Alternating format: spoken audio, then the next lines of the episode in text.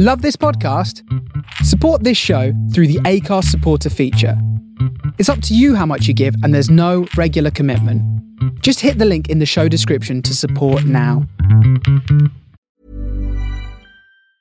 Ryan Reynolds here from Mint Mobile. With the price of just about everything going up during inflation, we thought we'd bring our prices down.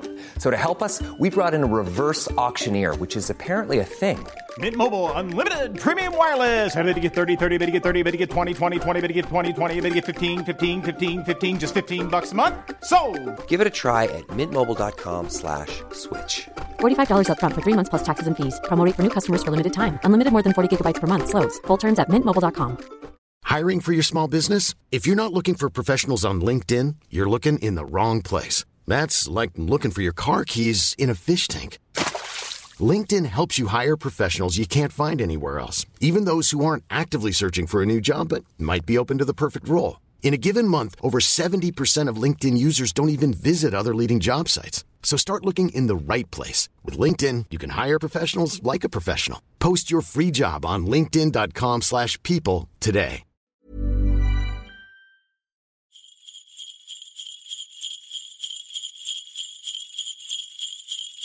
Anyway, it was um, but I, yeah, I enjoyed it, not just for the boobs. Um, yeah. yeah. Where That needs to be you the, say- that needs to be the clip at the start, Ross. I did enjoy it. Not Yeah. just for the boobs. Britain.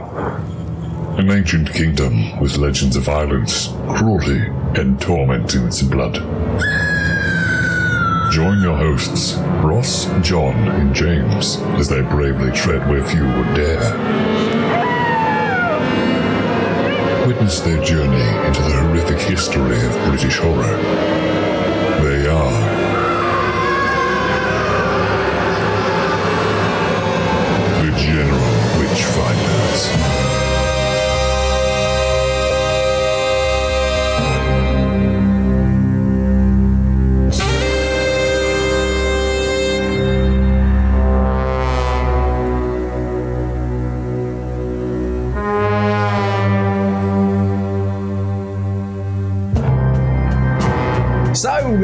and gentlemen, goblins and ghouls, welcome back to the 32nd episode of the General Witchfinders podcast. I'm James in Bournemouth in southern England. I'm John Pountney, and I'm here in South Wales, which is still frozen into the heart of the south of Wales. Ooh, and I'm Ross in very cold Dorchester on this, in southern England. And this time we bring you a ghost story for Christmas, double bill, Whistle, I'll come to you, the original. and stigma. This is a tale of the supernatural. It's the work of a man who wrote ghost stories as a sideline.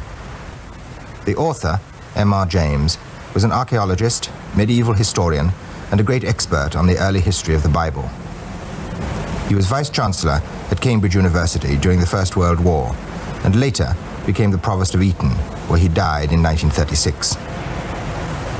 He's best known for his ghost stories, all of which have a peculiar atmosphere of cranky scholarship. The darkest of them is called Whistle and I'll Come to You.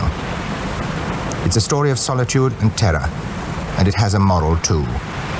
It hints at the dangers of intellectual pride and shows how a man's reason can be overthrown when he fails to acknowledge those forces inside himself, which he simply cannot understand.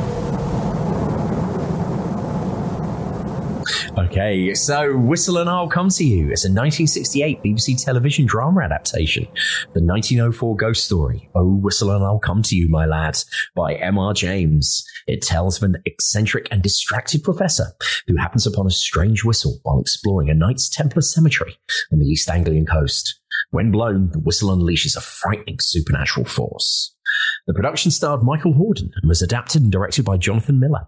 It was broadcast as part of the BBC Arts Strand Omnibus and inspired a new yearly strand of M.R. James television adaptations, known as A Ghost Story for Christmas. Jonathan Miller adapted his 1968 version as part of the BBC Arts Strand omnibus, which normally cons- uh, consisted mainly of arts documentaries. So the dramatic adaptation was an unusual move. This probably explains Miller's documentary like introduction to the film.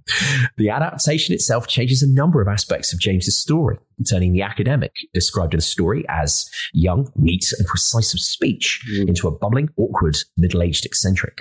This adaptation was filmed on the Norfolk coast at Waxham and nearby.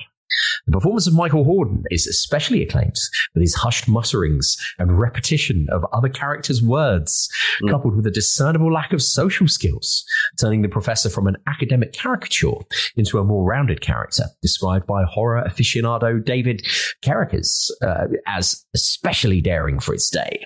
The stage journal, Plays and Players, suggested that Hordern's performance hints that the professor suffers from a neuro- neurological condition called the idea of a presence. Much of the script was much of the script was improvised on location with the actors. So yes, So th- uh, this is the uh, probably the fourth time I've watched this one, okay, and it's the first time I've watched it on DVD. Um, The the uh, collected um, ghost stories have been on my Amazon wish list for a long time, yeah, but I, I can never bring myself to pay as much as um they want for it. And I, I s- can just get them on eBay. I think I bought mine on eBay for like 20 quid or well, something. I, I got mine in a uh, charity shop for I think Mm. twenty five pounds. And I was really Mm. excited, and the and the day I found it, I realised that they were doing a release of, of the blue of it on Blu-ray rather than DVD, and I'm like, oh, Nah. should have just held out for that. However, it's still the best quality I've ever seen it because I've ever watched it on YouTube before. Yes, yes, yes. So that was good. It was good to watch it on there. I've, I've got to say that it's a, a- such a pleasure to watch something good rather than a pile of shit like the uh, Golden Vampires, isn't it? Yes, It does It's make great. for a much happier podcast. but it's, but it's think. all about it's all about peaks and troughs in this show. You know, It- it's it's more It's like true. endurance with uh, well, you you have um, given me the thumbs up for next the next twelve months episode. So yes, far. I have. Although I have changed one of them already. Oh, So what now? Oh, I saw a film uh, made in 1985 where a woman's boobies get covered in jelly. Uh, Well, that's actually the second thing we're going to watch in a minute, isn't it? um, t- last night we were, we had um, talking pictures on very late, and I noticed that um, uh, Confessions of a Window Cleaner was on with um, friend of the podcast Robin Asquith. I don't know if he is a friend of the podcast, but um, I'd like him to be. But I also didn't realize until it was playing last night. That it's direct, directed by Val Guest, who was also the director of the Quatermass Experiment Wow. which is a pretty amazing ca- ca- career trajectory, isn't it? I suppose it's a broad CV, isn't it? Yeah. That's incredible. That's it. So, what I should point out that this was the first time that I've ever watched this version. Oh, okay. I saw that I've seen the more modern one. Ah. I've seen on I think when Mark Gatiss did like his uh, really amazing horror yeah, yeah, yeah. series. Mm. He talks about this, and it features like a number of the scenes Yeah. as he talks Yes. about it. So Yeah. I felt immediately familiar with it, but. Yeah. Were you spoiled? This was my first time. Well, you know, I, was- Yeah. I know what the story's about. So this is the first time that I've watched it from absolute beginning to end. Mm. And as we were just saying in Ross's little, uh, you know, the bit, the the the, uh, the introduction to the episode is. The, the, the most remarkable thing is that it starts off with Jonathan Miller giving what I put down is amazing lecturer vibes. yes. Yes. Straight off, he's like, right, listen up, everybody. And I've just put, this was a different time. Yeah. You couldn't do this now. No. You couldn't do the listen up, idiots. Here's what the theme of this program are, and this Yes. is what you need to know. Yeah, yeah, I thought yeah. it was so great and so refreshing. Just like Yes. a clearly very intelligent man, A Um, polymath I- of a huge. absolutely, Yeah, yeah, yeah, yeah. absolutely. If Yeah. dear listener, if you've Yeah. never watched it, it's it's available on YouTube. I really, really recommend watching uh, Jonathan Miller Mm. taking apart oh, Powell, Um, Enoch Powell. Enoch Powell. Yeah. It's brilliant. Just watch a man who's clearly very clever, Mm. just saying, "Look, I'm going to show you how you know why your ideas are so flawed and so wrong." Yes. Basically, without even having to sort of raise the te- the, the tone or the timbre of his Mm. voice at any point. He's a great man. He's a great man, Jonathan Miller. Mm. But yeah, so I really enjoy. So I just love that bit at the start. I just what I put is he mentions that he's a that uh, he says. Our character is a man who's lived his life in cranky scholarship. Cranky scholarship, yeah. and I've just put that's my life's aim. That's my life's goal. I, I, I want it put on my gravestone. He lived his life in cranky scholarship. Not of, not scholarship of the crankies. That's a, that's a whole different podcast. Um, it, this also um, uh, continues the tradition of nice fonts on the beginning. Uh, Oh, I think yeah. I think that was um, avant garde or something like that. I think. It's the whole thing is just a beautiful object, isn't it? Not one shot is out of place. It looks great in black and white. Um, yeah, like you say, the typefaces are really well judged and well chosen because it looks kind of modern, even though it's. I mean, the whole thing really looks very timeless, doesn't it? Because Yeah. it was 1968, but it could have been made last week, or it could have been made in the 30s. Mm. Really, Yes. Parts of it look like silent, silent cinema. yeah. Yeah. Well, we open with um, um, some maids making the bed, which is a bit of a foreshadow for what's coming up later. Yeah. First thing I thought was like, oh, I really miss having a bed with like sheets on top of me and a and a blanket. Really? Yes. Yeah, And an eider down. Yeah, and an I noted down eider down because my grandmother had an eider down. I remember it being very very exciting when we got our first duvet um, in our house, Wow.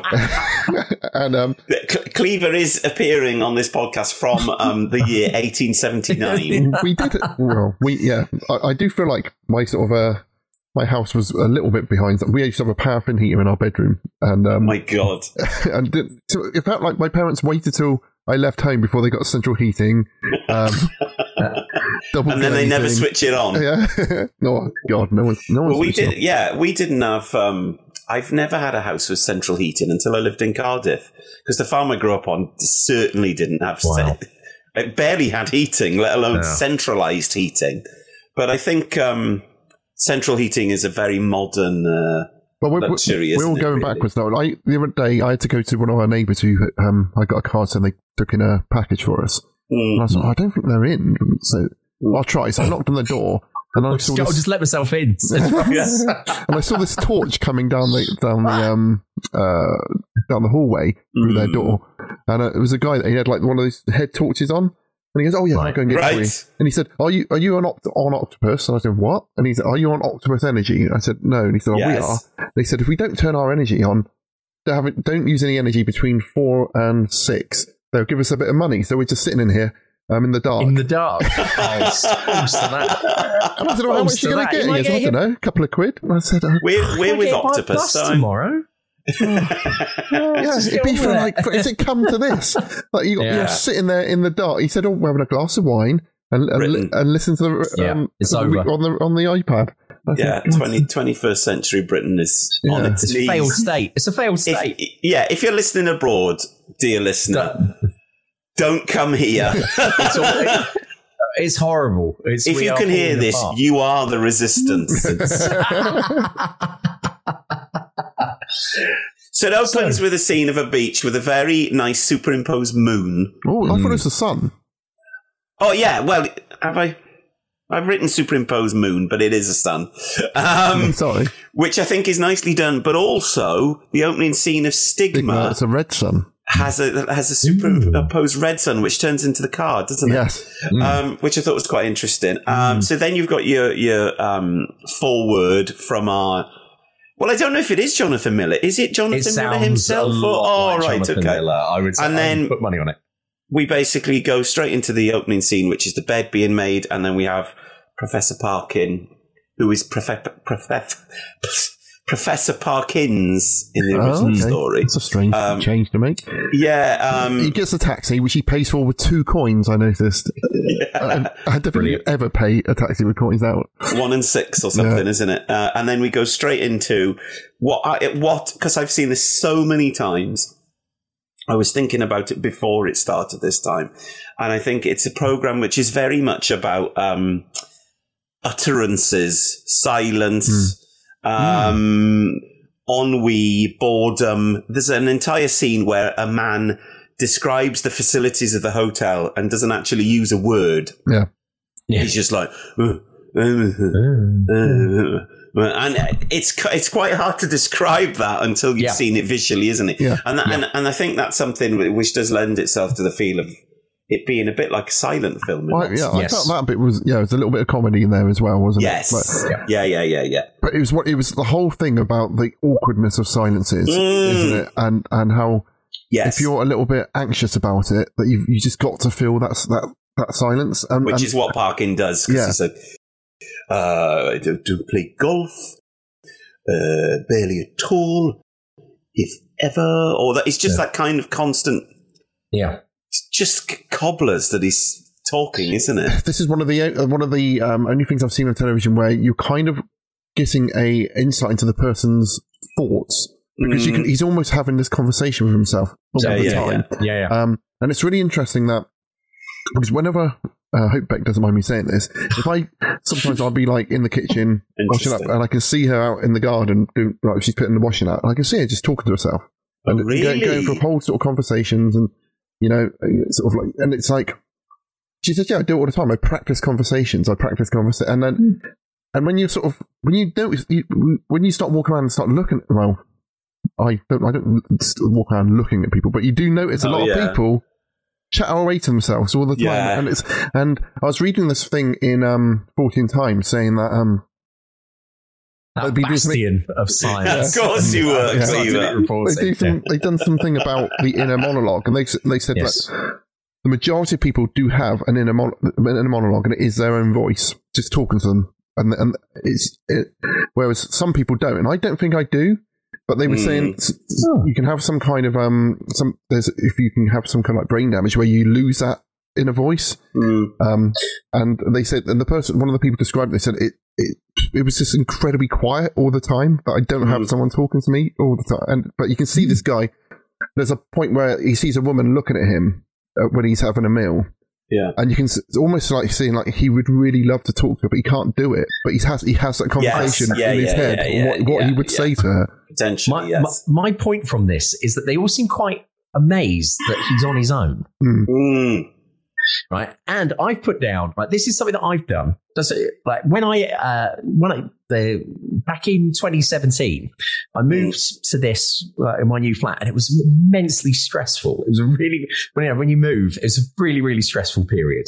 And I'll never it'd move been, again.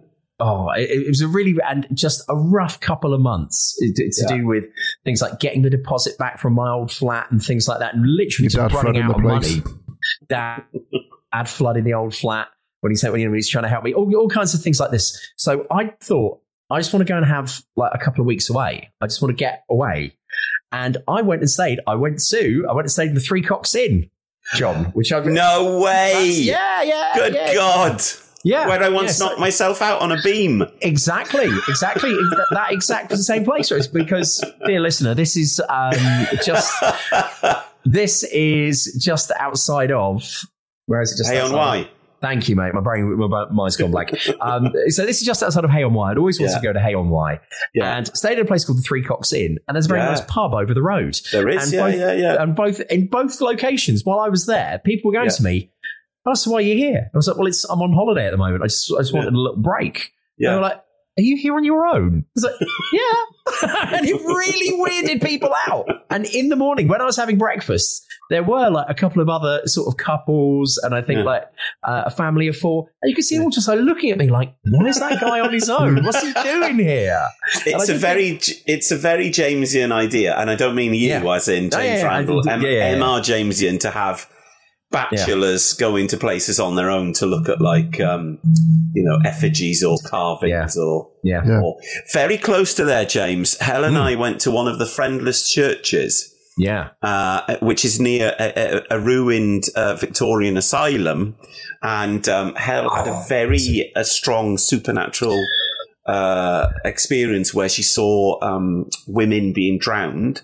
And we found out later that the church was very close to where they used to do um, witch ducking in the like 17th century. wow Now, and just to add some extra sugar and spice on this, Yes, is, yes. For, for Ross's case, John told Kirsty and I about this when we went down for John's Mm. exhibition. Mm. And when Kirsty and I went to Wales in the holidays, we were like, we'll try and find that place. Mhm. Yeah. We couldn't find it because we realized that you would need like an, a, like an ordnance survey map.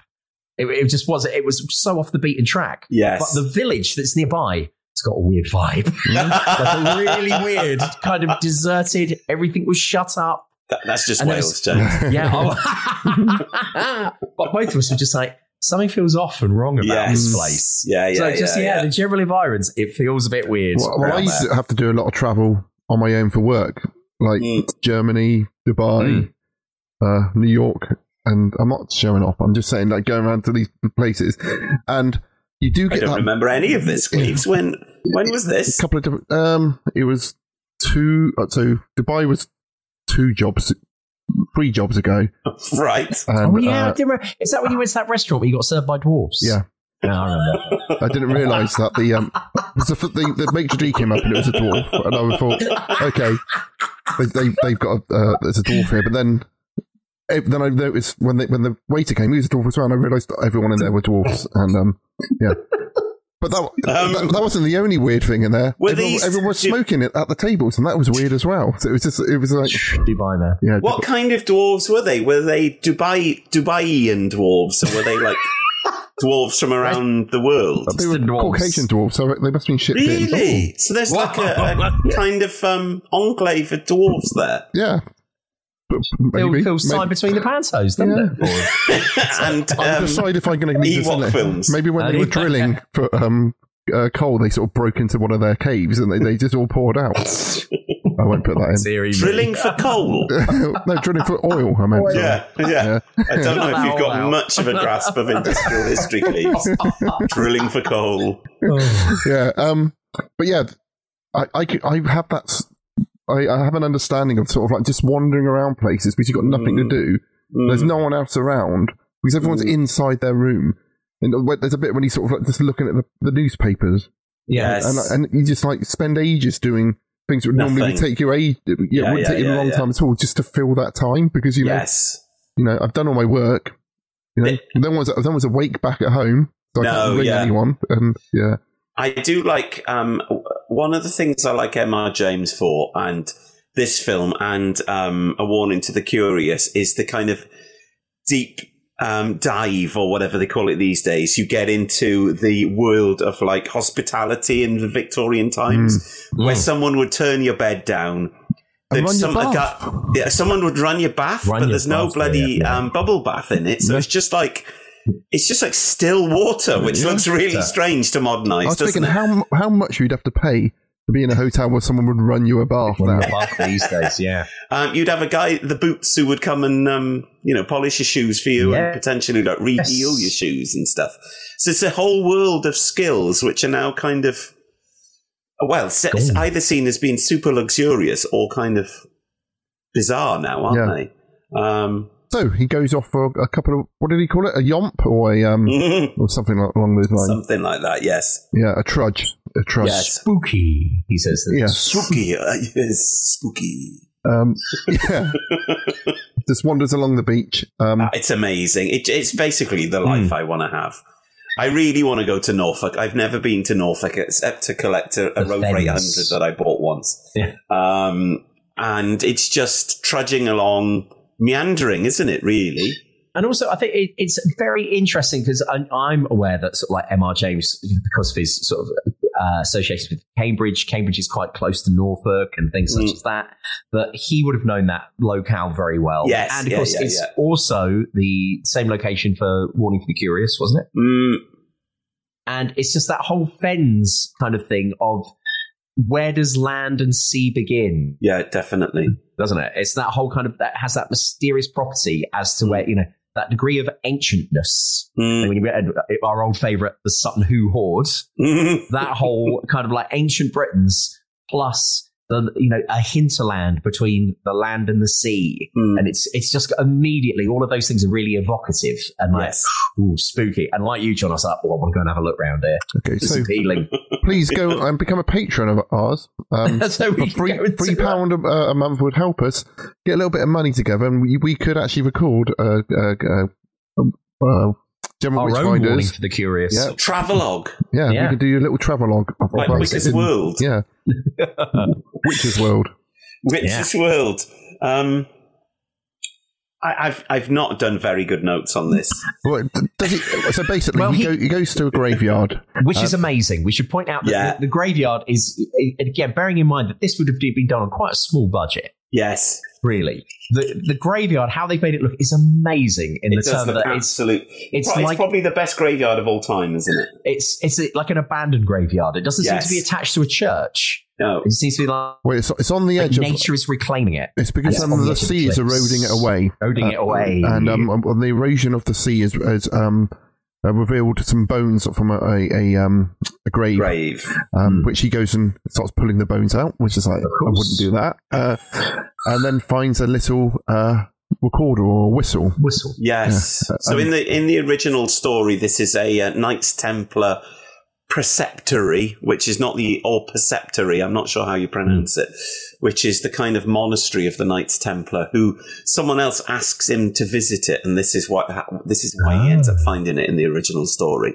Um, and then he finds the, the whistle in a kind of what he thinks might have been an altar, whereas this is slightly different, where it's protruding out of the kind of cliffside, isn't it? I, I, I said to Beck, who was half watching this, mainly complaining about the, the eating noises um, uh, Mm. that he was making all the. So, do I have to? Uh, yeah. Uh, it's in there. Oh, a delicious breakfast. Oh, this, Uh, grapefruit. grapefruit disgusting.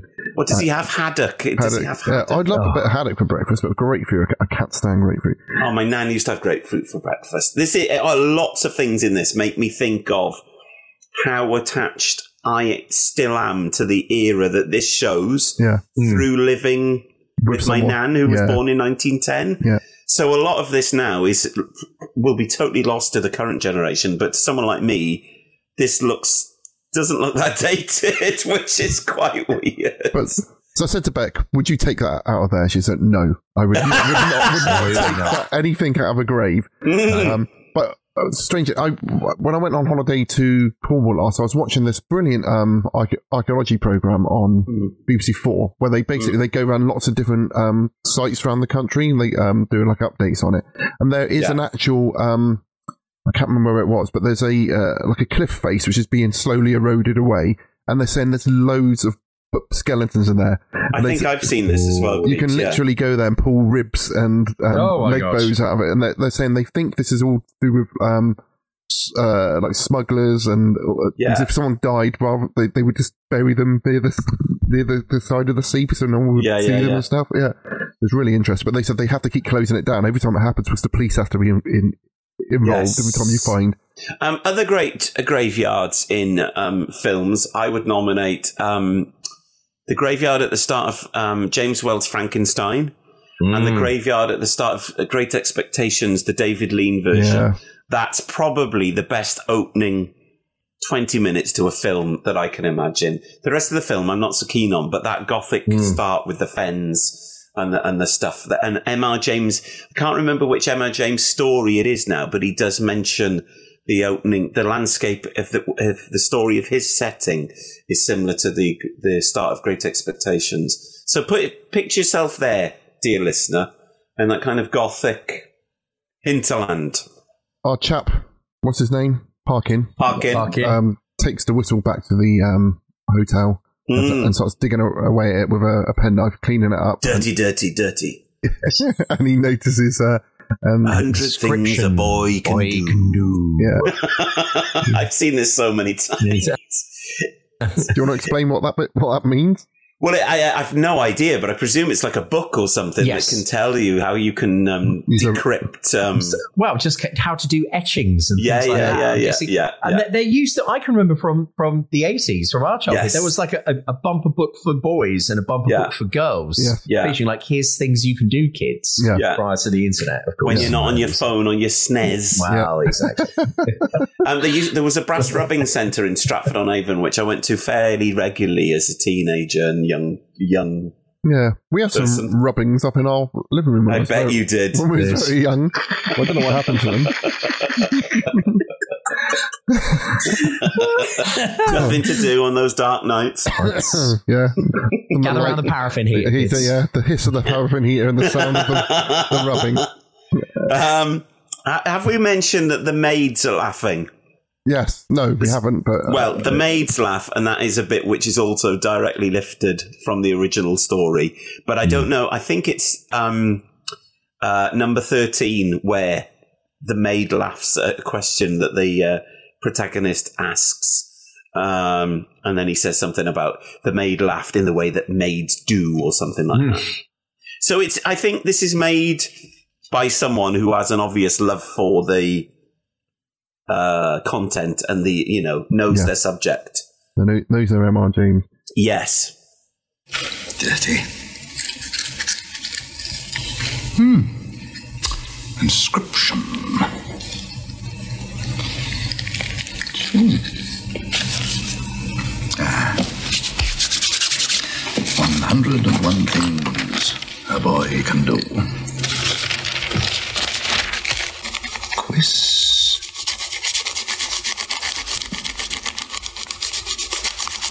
Mm-hmm.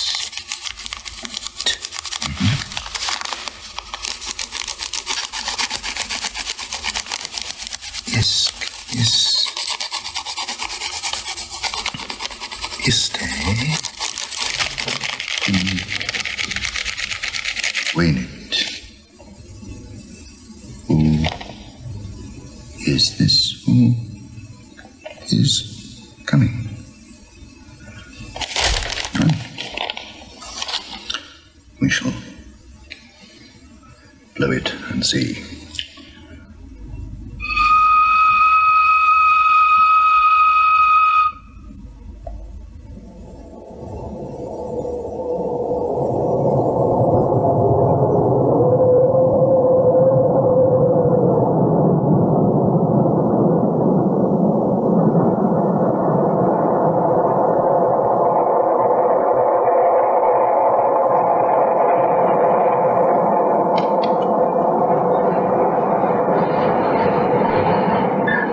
So he, um, using a pencil, uh, he rubs uh, on a bit of paper to reveal a, an engraving, which is in Latin.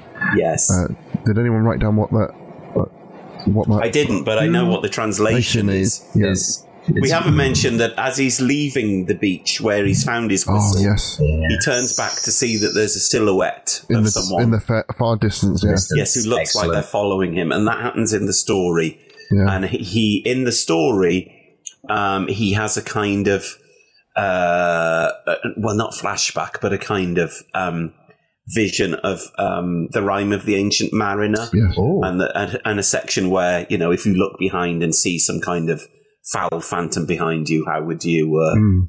react? Not knowing that he is actually being followed Yeah. by the foul phantom, Exactly. which is you know the point of the story, really, isn't it? Again, uh, what, Yeah. what we find with so many of these that we watch is that it's you know the idea of the rational person being con- confronted with The irrational. things they can't Mm. really rationalize. Yeah. Yeah. So, Yeah. um, I was going to say that, but the vision of the, the out of focus figure in the distance made me think of the Zygons in the paintings in um, uh, the Day of the Doctor. But you you were going I to was say that. say that, but I, I thought Yeah. John would laugh at me. So, Um, I, I haven't seen the Day of the Doctor since it was on, so oh, I man. can't remember. My kids watch it like once a week. Um, Do they really? Yeah, so they love Matt Smith. They just can't get enough of him. the other day they watched an episode which had the um, uh, it, it was the one before uh, the time uh, the um, Angels Take Manhattan where their favourite Amy and Rory leave, and they were freaking out uh, because they didn't want they didn't even want to see the trailer of the episode when they would leave because they just want to keep watching them go round and round and round, traveling with them forever. Oh God, Um, how strange. yeah, well, they are my children. so the the transla- the translation of the inscription says. Yes. Do you want to say it, or shall I say it? Who is this? Who is coming? Nice job. Nice. That's good. It's something like qui est.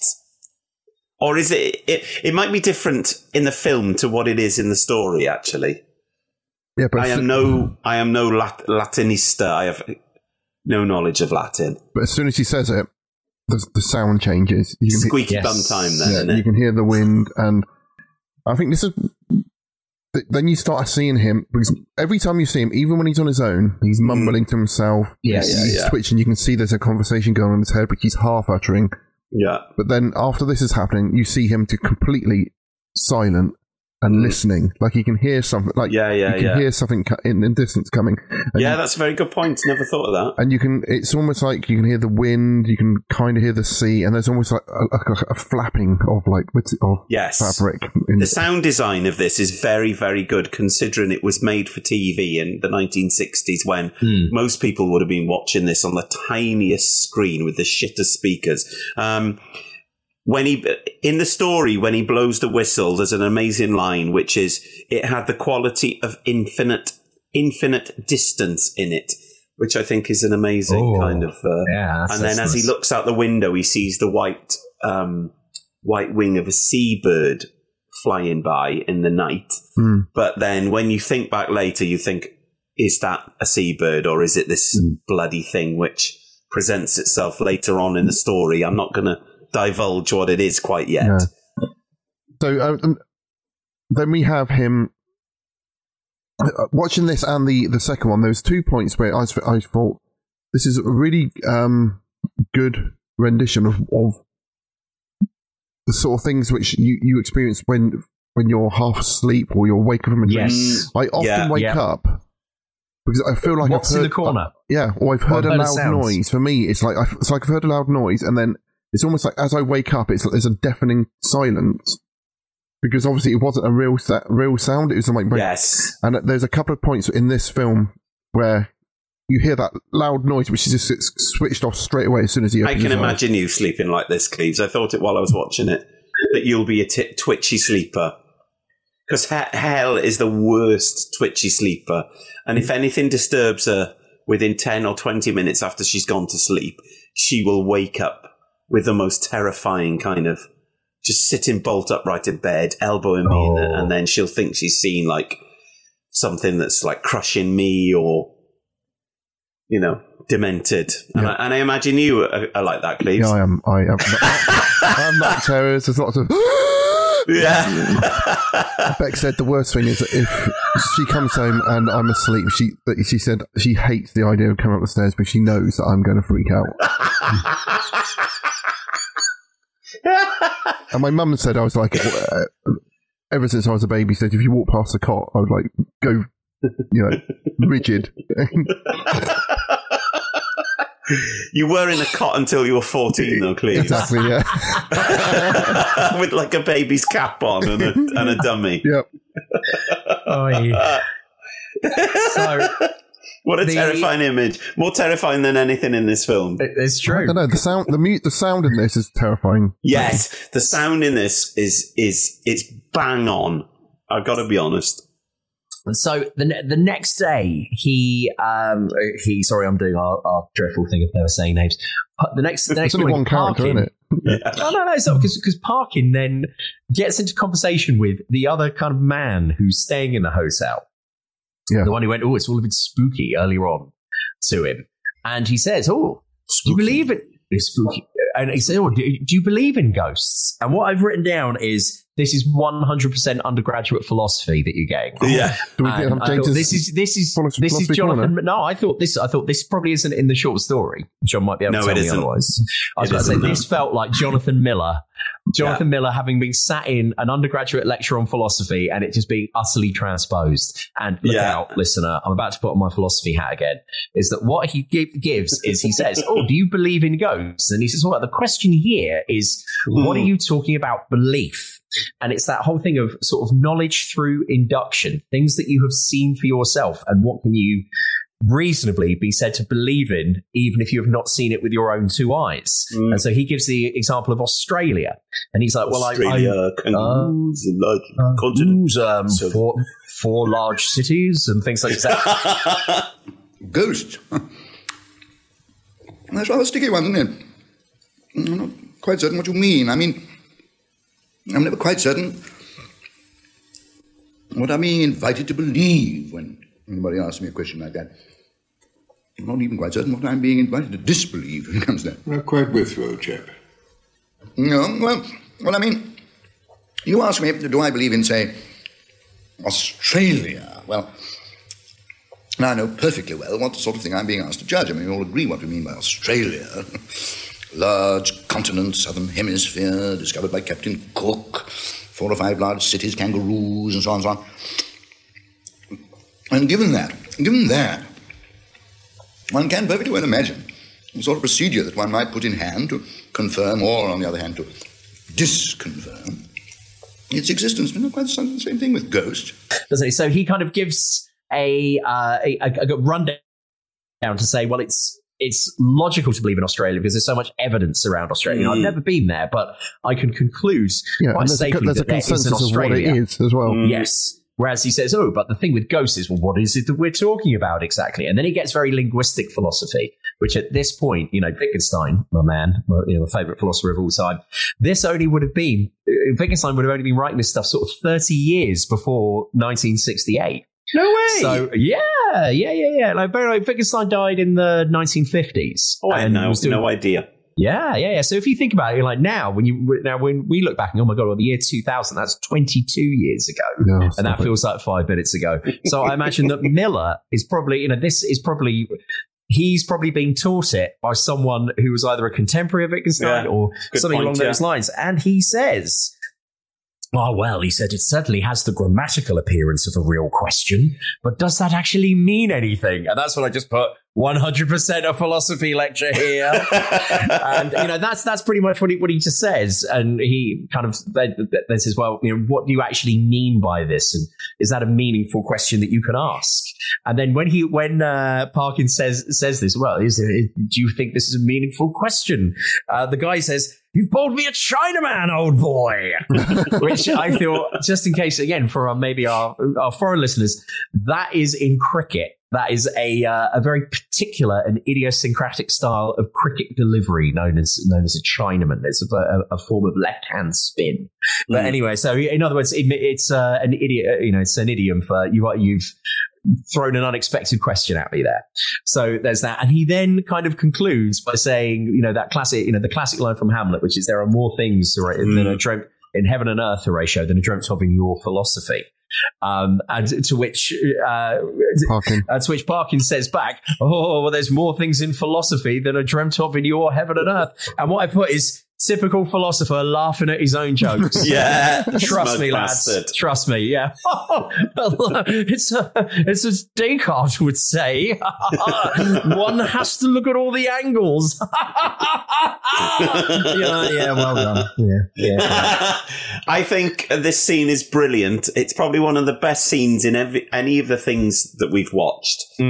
Uh, in terms of it illuminating what the films are about that we're watching. And I think you could do a whole podcast probably on this one scene, couldn't you? Because it raises so many issues yep. where it's just like, do you believe in ghosts? And you're like, what do you uh, mean? Yeah. yeah, and it's like until I, I think until I watch this uh, film, it's like, well, yeah, actually, what you know, what is a ghost meant to be? We've got no Mm. idea because the guy says, you know, it's to revive spirits of people, or you know, Mm. and it's like, is that?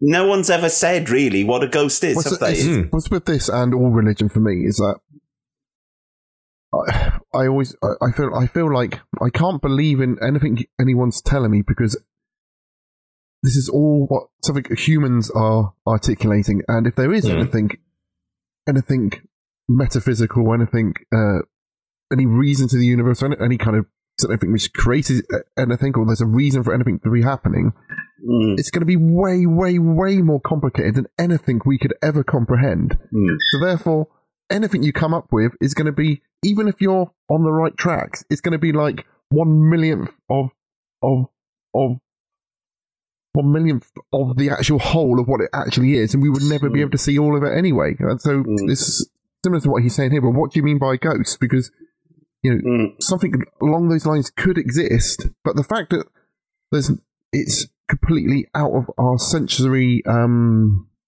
uh, experience. There's nothing. There's nothing we can grasp onto in order to talk about it, and every, and there's so many different people talk about uh, different things in different ways, but they still call it a ghost. And like like you Mm. said, but I, I if I say I believe in that, what does that mean to this person? And, and yeah, and it, and it makes me question the same thing. Like someone said, I'm a Christian, but hmm. what as a Christian means completely different things to one person than another, and it's Yeah, yeah, yeah, yeah. Don't, don't worry, ladies and gentlemen. We will be getting back to obscure Doctor Who references and, and references to sitcoms in due course. You're listening to Philosophy Today with the General Witch that got very serious then. John. John, were any Doctor were any Doctor Who episodes filmed entirely on 16 millimeter film? Uh, as- Doctor Who stories, one Doctor Who story. Oh, okay. Because what I don't like is what happens these days is that stories now from the classic run of Doctor Who are now called episodes. I'm sorry. I will hand Uh, in my. and, and that's and that's to mistake what is a segmented form of the story with the story itself. yeah, I'm sorry. So, were any stories of Doctor Who filmed entirely on 16 millimeter? Yeah, Spearhead from Space, Oh, please. okay, good. It's a good one. Yeah, okay. I think we, I don't know. I mean, we could cover it. it's it's where it's where the BBC and the Doctor Who production team see what ITC are doing with their colour serials, and they think we're going to have a bit of that. We're going to have a man of action. We're going to have TV's Jon Pertwee from the Navy Lark, and he's going to be the he's going to change Doctor Who into the hero. Yeah, James Bond, basically. Yes, ah, yeah, I'm I'm so excited I could watch I was very now. proud of my daughter the other day. Um, Yeah. So I, she, I showed her Rear Window, uh, Mhm. Hitchcock's Rear Window, and she loved it, and she keeps watching it over and over. So I Yes. thought, okay, I'm going to educate her on Hitchcock. I showed her um, Psycho, freaked her out. She wouldn't go to bed. Which is a little bit misguided, please. Yeah, I've got to be honest. So now I'm trying. not, not a parent of the year, then. Yeah, Mark, so, so- yeah, so I kind of regretted that. But then I showed her some trailers of other Hitchcock films so she could pick the next one. Yes. Um, we decided on Dial M for Murder is going to be the next one because That's a good one, got yeah, very good. Uh, Grace Kelly. Uh, it's Grace Kelly, isn't it? And Yes, it is, yeah. Um, but she did see the trailer for um, North by Northwest. She goes, "That's just James Bond. Mm. They- They're just trying to do James Bond." And I was like, "Yeah, very good." They basically just invented James Yeah. Bond. Anyway, back to I would say, Cleves, that the best one to show up, I think, oh, I'm just checking which one. The Lady Vanishes. We're going to watch as well. Uh, Shadow of a Doubt. Oh, okay. I think Shadow of a Doubt is his best film, and I think he thought Shadow of a Doubt was his best film as well. Okay. And it is. I was going to show rope. That was good. Rope is good, but it's it can be quite slow. Um, I don't know what um, I don't know what uh, what certification uh, Shadow of a Doubt is, but it's very good. There we are. Carry on. And then Yes. that then builds up to our finale when, first of all, he. I want to. he- First of all, he has his dream, doesn't he? Oh, brilliant. Where Best he dream dreams he's, sequence ever. be- he's being dreams he's being pursued. Yeah. Yeah. Amazing sound. And The sound yeah. production is great. The, it's all great. The pacing is great.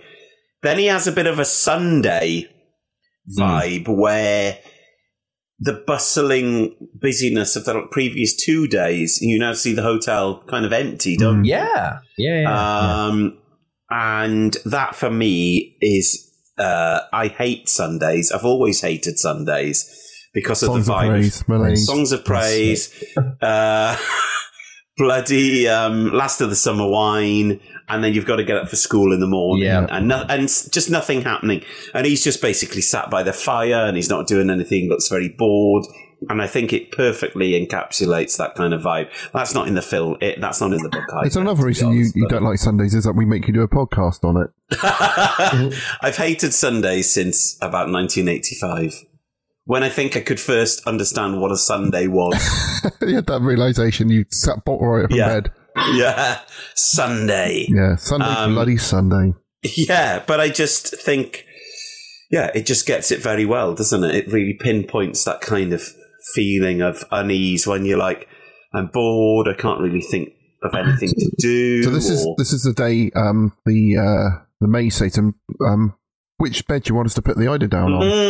Mm, He goes, what do you mean? Uh, my bed. He goes, well, which bed? Because you both beds, bed? Both beds have been slept in, Yeah. and which is uh, yeah, give me the shivers just thinking about uh, Yeah. that aspect of it as well. Um, Yeah. So he comes upstairs and he said, well, I obviously only sit in one bed. Yeah. Who else has been in the room? I'm not in the habit of changing beds in the middle of the night. Yeah. Um, they're saying the only people who've got the keys are the maids and him. Yeah. Yeah. Um, yes, but he, I think he dismisses it because he's scared of it. I You can see at that point. Yes, he does. He does. Yeah, yeah, yeah. He says phenomena, phenomena, and then he just walks off because he can't kind of grasp w- what's happened. No. Really, I, I, seem to remember in the book there's there's more of that of stuff going on where he knows there's something in the other bed opposite him. I think that happens on over a couple of nights. in the in the story, he um, comes back to the hotel from the golfing links with the um, general or major or whatever he is, and the, a little boy has seen the ghost in the room and runs into them eh, very scared. And basically they're like well who's in the room? I- I- you know i'm the i should be the only one with a key so who's in the room? So they go back to the room and find that the bed has been messed with. And then there's this i you know there's this detective work to work out you know who's been in the bed. But it's obvious all along that something has happened which isn't quite right and i think in the story he kind of convinces himself that it was you know a maid who was kind of called away in the middle of making the bed or something like that but obviously what you've got here with this is that you see the scene the first scene is the making the bed isn't it so it's like that kind of when you got it's interesting this film because it it's kind kind of made as if it would um, merit rewatching it. Which obviously, when it was broadcast, you wouldn't be able to rewatch it because it was 1968. But it's obvious, you know, that, that maybe they flag stuff up a bit, in a bit more of an obvious way for people that are taking notice. You know, So um, goes to bed, doesn't he? Mm. And um, that's where we we have the kind. It's it's really hard to explain because it's it's almost like uh, something you would see in an art gallery. Uh, um, Yeah. on loop. Um, because Yes. it's sort of slow motion, slow. It's horrible. heartbeat sound effects. yeah. Um, Michael Hordern sucking his thumb. And, Like weird back, yeah, and then he's like, yeah, it, it's it's really nightmarish. Um, I recommend. Yeah, I recommend you watching this. if You haven't seen it because we will now Yes. spoil what you actually do see. the turn off now of what, Yeah. what you actually do see. Yes, Um, and it's it's it's similar to what he's seen in his dream, where it's it's like um, in the dream he saw almost like rags of material ch- Mm. Following following him. along the beach. Yeah. Whereas here we see almost in slow motion the The bedding she- the bedding. up. Yeah. Go on, James. You explain it. No, no, I was just saying that that's that's how I would describe it to someone. The bedding rises up and starts to move around. Yeah, it doesn't say, and also it's like net. It's one of those things. It's where it's like, oh, is does seeing it lessen the impact? She said because the sound works so well, Mm. and just seeing Michael Hordern's response is so effective. It's almost like Yeah. for me watching it for the first time. I'm like, that's the only bit that's aged. Interesting. Oh, really? Yeah, yeah, yeah. I thought, no, I'm not. No, For me- I've always loved the effect and never cool. really thought that. I just it looks exactly like I've always imagined in the story, which is probably you know why it works It's so well. for so me. unlike anything you would ever you've ever seen yes, or seen uh, since. Um, Mm. like it's just very strange. It's very it's it is like a piece of surreal um, Yeah, yeah, yeah, cinema. yeah. Um, Yeah.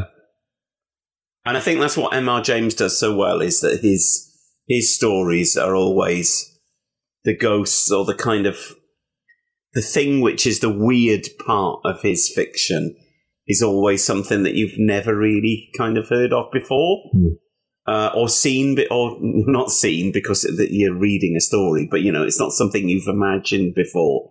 So you know it's like binoculars that allow you to see into the past or it's um, a weird disembodied scream that pierces your brain out of nowhere or you know it's this face which is just made out of crumpled linen um, so it, yeah it's always something that's yeah just quite quite out of the ordinary Yeah. and this is this is quite out of the ordinary and then the um the major rushes in uh, with the Yes. with the, some of the hotel staff, and they just um try and help Michael Hordern turn the lights on. Yeah, who's and, and, obviously had as some he kind turns the lights on, there's nothing there, No, yes which gives you more the whole kind of in his head. yeah, Yeah, Has he had yeah, mental stroke? breakdown. You know, yeah I was thinking he had a stroke, and he's something. just going, "Oh no, No. oh no, oh no," and that's really quite scarring in itself, isn't it? Yeah, he's like Um, reduced reduced to a child, isn't he? Yeah, yeah, yeah, yeah, yeah. Basically, yeah, yeah. Hmm. Um, in the story, they make out that um, they have a kind of de- debrief the next day,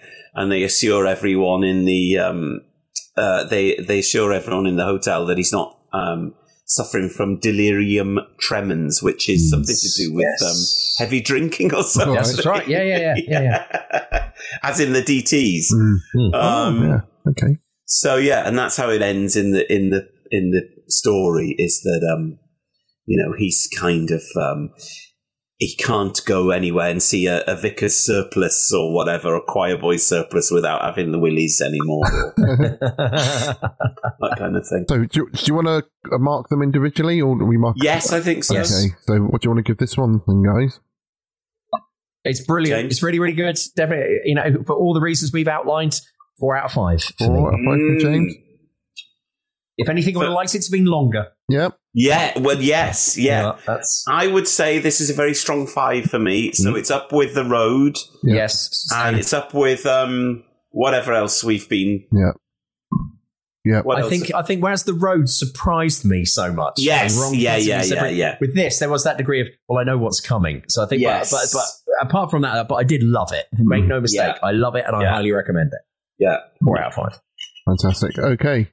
What do you, What did you give it, Cleves? Uh, five. Five out of five for me as well. oh, Yeah. so it, this is up there with the road, is it? Yeah. As a as a Well, we everyone gave uh, the road five out of five. I think. Yeah. Mm, this is like strictly now, isn't Yeah. it? That's good. That's good. That's that's Yeah, it's like a two Strictly high final. quality things that I would genuinely give the thumbs up to.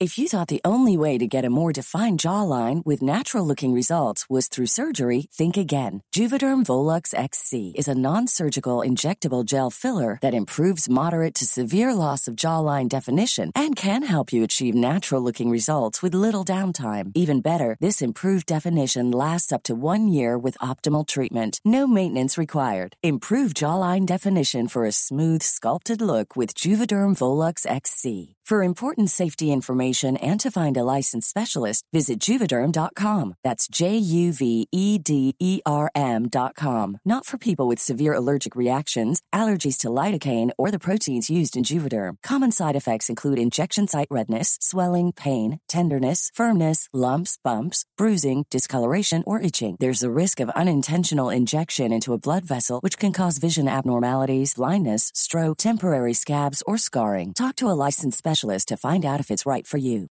Millions of people have lost weight with personalized plans from Noom, like Evan, who can't stand salads and still lost 50 pounds.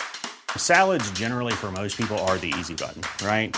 For me, that wasn't an option. I never really was a salad guy. That's just not who I am. But Noom worked for me. Get your personalized plan today at Noom.com. Real Noom user compensated to provide their story. In four weeks, the typical Noom user can expect to lose one to two pounds per week. Individual results may vary. I'm Sandra, and I'm just the professional your small business was looking for. But you didn't hire me because you didn't use LinkedIn jobs. LinkedIn has professionals you can't find anywhere else, including those who aren't actively looking for a new job but might be open to the perfect role, like me. In a given month, over 70% of LinkedIn users don't visit other leading job sites. So if you're not looking on LinkedIn, you'll miss out on great candidates like Sandra. Start hiring professionals like a professional. Post your free job on linkedin.com/people slash people today. Hey there, it's Michele Norris. I'm host of a podcast called Your Mama's Kitchen. When I travel, I'm usually looking for a way to find a taste of home when I'm not at home. And one of the things I love to do when I am at home is entertain. And Airbnb allows me to do that. When I was in California recently, I rented a house that had a great kitchen. And when we were sitting around the table, we're all thinking, we're in someone else's house. Someone could be in all of our homes as well. If you have a home, but you're not always at home, you have an Airbnb. Your home might be worth more than you think. Find out how much at airbnb.com/slash host. Okay, so that, that was quite a long one. So we can. Um, Well, we can. Well, let's face it. This ne- the next one is it's like mystifyingly short, and I'm going to mention that in many ways. It feels like this is like the first half hour of a much longer drama. Yeah. It's like, that's the end. Wow. Wow. it's okay. a very odd little nugget, isn't it? Yes. Where Well, let, should we have James read the um, script and then we can. go on then? Yeah, yeah, yeah, yeah. So, part two Stigma is an episode of the BBC's A Ghost Story for Christmas series made in 1977, the year of my birth. And no mine. less. Yep. And Ross's. Mm. It was the first of only two stories set in the actual year of its making, and the last which mainstay Lawrence Gordon Clark would direct. It was first shown on BBC One on the 29th of December 1977, uh, postponed from its original scheduled broadcast date of 28th of December, and was repeated on the 29th of May 1978. Scripted by Clive Exton, the 30 minute piece stars Kate Binchy, Peter Bowles, Big Peter Bowles, and Mm. Maxine Gordon. The production was filmed at Avebury, Wiltshire, virtually down the road for me and Ross. And also a place that, if you ever get the chance, go visit it. Better than Stonehenge by miles, right? Which is, is also been used for the location for the ITV series Children of the Stones. exactly, screened earlier that same year. Uh, the production Sounds is Scooby Doo. the production is unlike the previous films in the Ghost Story for Christmas strand in several ways. It's the first to be an original story, and the first to be set in the then present day, so a contemporary story. Critical opinion is decidedly mixed, with the decision to move away from adaptations of classic ghost stories the main concern. So, yes, there you go. Yeah, so like we were saying earlier, this starts with um, a red sun in the sky. Um, very similar, uh, beginning to um, uh, Whistle I'll Come to You, uh, which uh, goes into a. John, do you know what car it is? It's some kind of Citroen, wasn't it? Or was it? It's a 2CV. Is it a 2CV? Yeah. It's 2CV. No, I don't like He's- cars. because he's I'm got a casket. He's got a 2CV. She's got a 2CV. And Peter Bowles has got a Volvo, hasn't he? He has, yeah. Um, so it's a mother and a daughter. Um, are they? Dr- I couldn't work out. Are they just driving home, or was it to a new They- they- house? or It's to a new, house, I think, isn't it? Because Yeah, they yeah, talk yeah, about yeah. leaving the city. yeah, They, so they talk about sort of leaving the city. The teenage daughter is very nonplussed about it. Um, seems extremely unhappy and reticent. Like to all be- teenagers are. bright red Yeah, of course. Yeah, yeah, yeah. goes That- into the whole red theme for the um. She looks exactly like Helen's friend Carrie Evans um, at the time. And whenever we watch it now, I say Carrie Evans, and hell pisses herself. um, she does look exactly like Carrie Evans did at the time. Yeah. So I'm talking like 16 or something Yeah, like yeah. that. And then they get to their new abode, which now this is one of Mm. these things. If you've been to Avebury, Ross, you've been, haven't you? I've driven through it. I never. I didn't get out of the Oh, car. I, I need to. I need to go. Yeah. Right, I didn't John, get out now- the now car. you- I was busy. Now you see it at the end, John. Mm. You can vouch. I know you've been. That, Mm. that how they film it at the start, they make it look like it's in the middle of nowhere. Yeah, yeah, the yeah. cottage yeah. is in the middle of nowhere. When they Yeah. do the big shot at the end, you do see that it is part of a larger village, which insanely they just decided to build in the middle of this huge, which is which is Yes. When I which went is to, kind of the point. I was driving really. to a recording studio to do some um, voice stuff or something at work. Um, well, you were doing it, no, I was directing it for something, and um, Hi, my name's Ross. Welcome to Barclay Car. I think it was um, it might have been like instructions for like installing a garage door or something. It was something incredibly boring. It wasn't for Garador, was it, it? might have been. I can't. I don't know. It might have been. It might might. I did have been. work for. I did a lot of work for Garador Yeah. in the early noughties. It might have been. You know, but um, They're not far from there. They're in Somerset. they're or in Yo- they're they're in Yeovil. They're near, they're near in, that's in Yeovil. But Home um, of the Yeovil sheepskin shop. I was driving always say when I there early, and it was um very misty and fro- uh, frosty, and Cool. and I was not aware that this place even existed. And I was driving. through, Wow. There's a standing stone. Oh, there's another. And then you just realise you're driving through the middle of a giant Yeah. stone circle. Yes. it, it, Yes. it was incredible, very spooky. It's it's Yes, amazing. It's, it's an vi- amazing place. Yeah. It's brilliant. And once again, dear listener, if you ever get the opportunity, you're not allowed to go up and touch Stonehenge anymore. Avebury, knock yourself out. They they're very Yeah, yeah, happy yeah. for you to go and touch them, uh, climb upon them if necessary. Yeah. there's there's no compunction Hug about them. it. Because yeah, a lot of yeah. hugging. A lot Yes. of hugging happens. Yeah, Ross, if we could do that thing that you sp- that you've mentioned before, you could then insert a picture of me with my arms around one of the Avebury stones, Yeah, I'd love. which yeah. I have. We, we, yeah, oh, yes, I remember what you're talking about. Yeah, but Yeah, yeah. I want us all to go there, but we, we, we just haven't got around to doing it properly. so- Yeah. We can go. Yeah. Um, it's quite far from me though. So we, they get to they get to this cottage, which is in the middle of Avebury, and you can see that they've got well, I've put flares clad workmen. Yep. There- Yeah. There's a lot of big flares being uh, being Stripping sported. off to their waists. with, with completely unbuffed bodies. Yeah. Of course, it was the seventies, Ross. Yeah. Uh, Yeah, it's a bit like, there was um, only one man. Robin Asquith. there was only one man who was muscular and ripped in seventies Britain, and you, Ross, you know it was Dave Prowse. Mm. Dave Prowse was the only man in Britain who was ripped. Geoff Capes. I was going to say. Geoff Capes wasn't. He was just a mountain of a man. He wasn't ripped. Just, just a fat man with muscles, isn't he, really? And budgies. um, the house is very homely, and it's the kind of house I wish I lived in because it's Oh. like, it's just, it looks like a house from my uh, ideal era of like Oh, Oh, I was thinking I'd hate to live in that house. mid 70s. Why? So small. Oaky. I'll be banging my head on the ceiling all the too. Oh, it time. looks great. Nowhere to keep any of your stuff. And it, I'm a small person. it It, just stink. looks.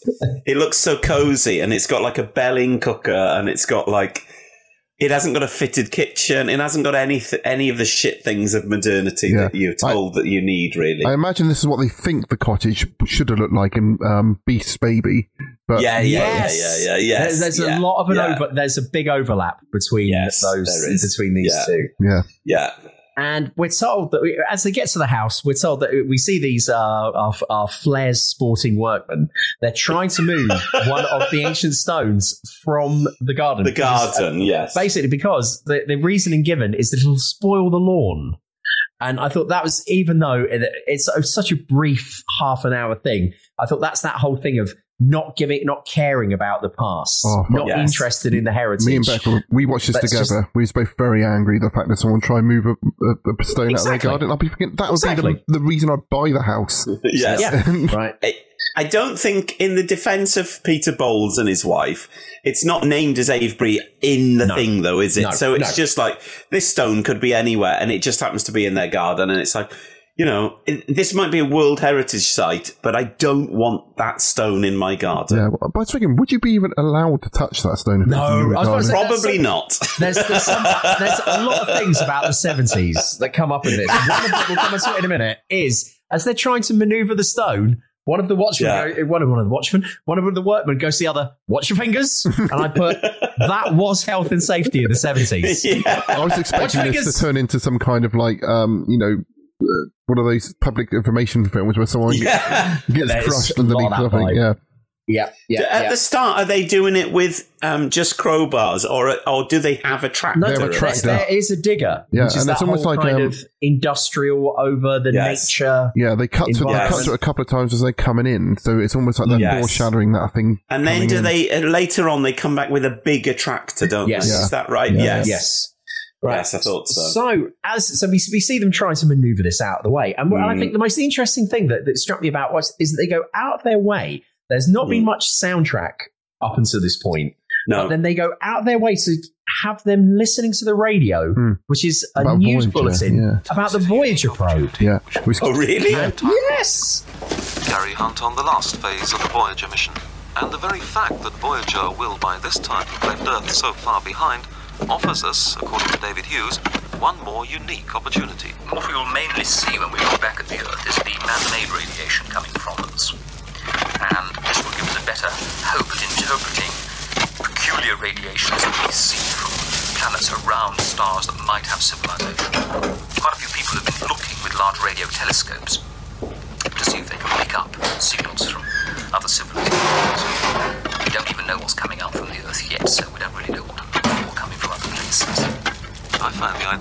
elsewhere in the universe rather comforting.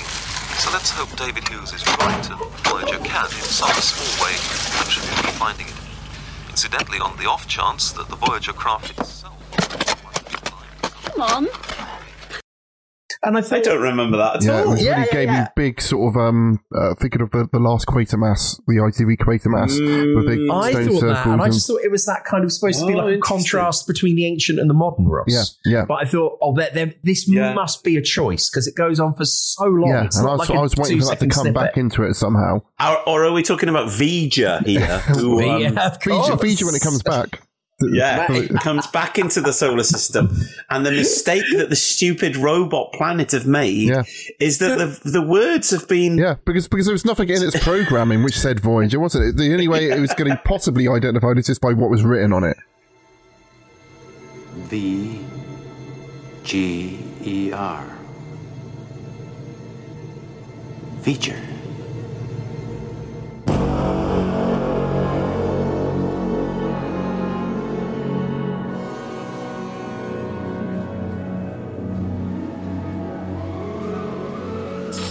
V O Y A G E R. Voyager. Voyager 6. NASA. National Aeronautics and Space Administration. Jim. This was launched more than 300 years ago. Voyager series. by like a And- number plate on it. And by listening to the music of Chuck Berry in, in Conan and the Bible. filming Chuck women, Berry. filming women having a piss in, in the toilet by um. Pay me in cash. Pay me in cash. That's one of my, My favourite ding-a-ling. stories. By the way, you know, for everyone, this is uh, in case you don't know the story. Um, the, uh, Robert Zemeckis tells the story about how they got Johnny B. Goode into Back to the Future. Is that basically they approached Chuck Berry or Chuck Berry's lawyer Yes. or legal, and they said, "Look, he, he he's okay with it, but you have to give him the money. It's not just like, okay, yeah, right, fine, and then you know we'll pay you. He wants a briefcase full of money. He will Amazing. allow you to use Johnny Yeah. B. Goode for a set figure. And I, I can't remember if Zemeckis says how much it was, but he's like, and now come and give me the money. And then you, and they met up in a restaurant, and apparently he had like a briefcase full of money. He's like, give me the cash. And he, and he counted it, and he went, yep, fine. I from Yeah. now on, I want to be paid like that. That's right, in a briefcase full of cash. Count Yeah. it in front of me. Right. For whatever I do. yeah. Anyway, sorry. There's, there's a quick side. I think my I think my mother-in-law told me the story um, uh, last weekend. And said that whenever her dad bought a car, he would buy it in in cash, but he Yeah. would always offer them under the amount because Yeah. he said they were saying no. But until you, when you start getting the money out and like counting in front of them, mm. people get so greedy about seeing it, they could often get Yeah. it for, for cheaper. Just by Always, I, always. th- I think it's like a, a- a- almost a generational thing or something that's dying out. Because back in my days of working in Borders, back in, in the bookshop, people Yeah. would constantly be saying, "But can, you- can you do it less for cash?" What? No. Yeah, yeah, yeah. Loads, In a bookshop? loads. Yeah, yeah, yeah. Like, so if, let's say people bought like four books. So at the time, coming to like 35, 40 quid. Yeah. You know, you, you scan them through the till and you go, that's £39, please. And they go, yeah, can you do it less for cash? They're like, no, it's £39. Oh, I just thought I'd ask. And I thought, what is this? But I think it, it must have been a thing. in- I, I can in, remember uh, being, being in a job where, which I really hated, and then I worked out how much money I was getting like per hour. Then I would just imagine that someone putting that amount of money on the table Mm. every hour, and Mm. that, that, that made me feel better about That's being there. that's what I- exactly what I used to do in MVC. That it was literally just the cash going into my pocket. But I I have tried that in Waterstones, James, but it's for books that are marked or damaged in some Oh, way. okay, fair not enough just there. a, f- a book with a price on it. That, yeah. Yeah, yeah, yeah. It used to happen a lot. But anyway, wow. So, oh god, have we So got to the woman cooking a side of beef yet? Not yet. I in a moment because they come back the next day with a bigger crane Bigger, bigger. and they she as, as they're starting to lift the stone she comes Mm. out with what i've put uh, peak 70s tea mugs Mm. that those kind of beige mugs that she brings out are very 70s that's Yes. my childhood on screen right there Yeah. and as she's sort of bringing the uh, the tea out for the workmen who by this point have stripped, Stripped off, to the bare waist it's a serious job Yeah. this Yeah. um, they lift the stone slightly. Mm, and, then- a big gust comes out, doesn't it? Almost, it's like a lo-fi end of Raiders of the Lost Ark, really, isn't it? Something comes out, a, a Yes. long suppressed darkness. Back to your IBS, John. brushes out. We don't see it. It's just it's it's just represented as a wind, and the the mother of the family is sort of caught full on by it. And she just sort of stands there for a few mm. moments. Poor cow if it's my oh, IBS. Long suppressed Darkness. darkness. And then I had some Greek food. that could be the Darkness's comeback album title. she wander, She goes back into the house. She's all over the. She's clearly all over the show. Peter Bowles rings mm, Yes. up, and then she just keeps going. No, I'm fine. And I'm Yeah. just, you're, Hello, darling. well, no, we don't hear him, and he's not on it. Peter for, Bowles here. He's not on it for fucking ages. That's right. is Well, he? he's like a big cameo. Isn't he? No. He's probably Yeah. filming to, to the Manor Born. No, Was that Yes. available? No, Or, um, only when I laugh. He would have been at that time. Yeah. That's, that's Yeah, or survivors. Oh yeah, yeah. Oh, I didn't know he was in Survivors. I've never actually seen the old. He's in the he's in the first episode of Survivors and he dies. Oh, spoilers. So after her not really convincing Peter Bowles that she's fine, we then get some like some scenes which are once again they're, they're almost like sort of experimental European art house in a way, and I think there's some, Is this where the walls are cracking and but yeah, like but the also just like long Yeah. scenes of her just sort of staring at things, Yeah. and then like Yeah, long she- shots of kitchen equipment. Which Yeah. I think was all supposed to. I, I was trying to sort of give them the benefit of the doubt. I thought this is supposed to be show them that the, the world is awry, but something's gone wrong, or that maybe hmm. she's been possessed by someone. She's been, or, or something hmm. is now seeing the world for, through new eyes. I, yes, it's it's it's a definite case of possession. Yes. I think in this. and she starts sort of looking around, and then this is the bit when she sees like a joint of beef. Is that the bit when?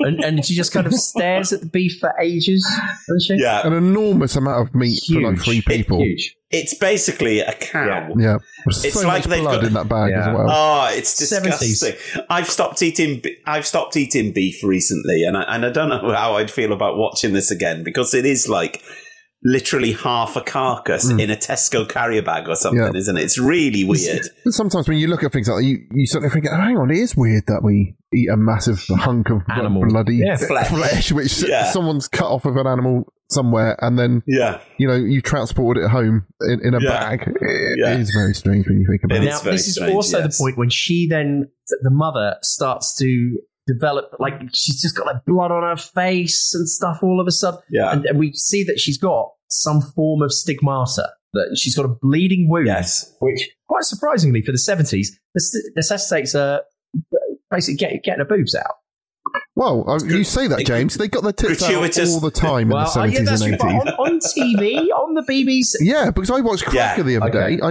I watched the first series of Cracker, That's the and it's 90s. like, yeah. we- That's the nineties, Yeah. Cleve. This is nineteen seventy seven. yeah, it just I felt When I first saw this, I was really quite scandalised by the amount of gratuitous nudity in this. Beck was I was saying, very I shocked. watched this with my wife. She said, "Oh, of course, here we go. Got to get the boobs out." She, Yeah. she was distressed by uh, the woman's bra. She said it was um the straps were t- uh, done up too high at the back. yeah. Um, the fact that she had her tights on underneath her knickers. Oh. she, Yeah, she- she- really weird. She thought that Uh, was strange. Um, yeah. Yes, and and this is when you have these sort of conversations you have with your long term partner. It's like things like if you hear a noise, if I hear a noise downstairs and I go downstairs and I see a knife move, do I go and wake you up afterwards? And, she, she, and it was like, if it's a weekend, yes, but if it's a weekday, don't. And so it's like you put that in your little book of things, things to, to do. Um, you know, uh, would you would you be freaked out if you had lots of blood and you couldn't work out where it's coming from? And or, or would you just disguise it all Yeah. and pretend everything was And fine? wash your Yeah, bra never tell anyone. bath. and and, and ha- wash your bra and have a nice dinner.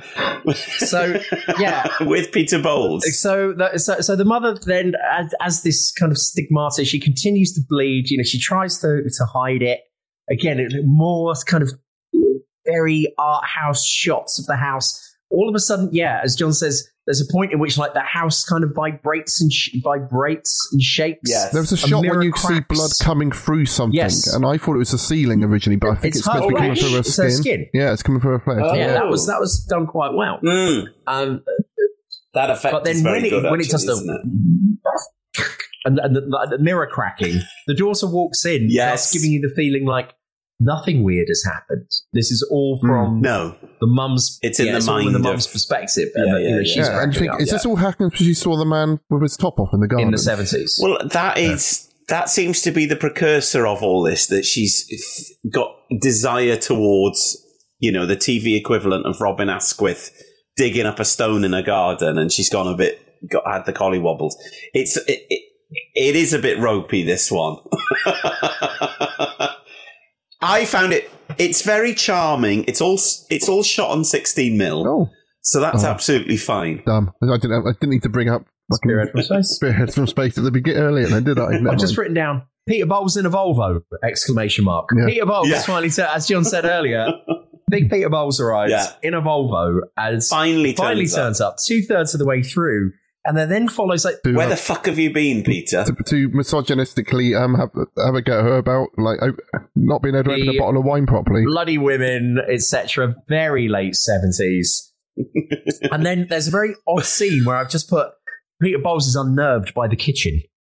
That's it. That, Yeah. that, that's he just goes into the kitchen and goes "Hmm."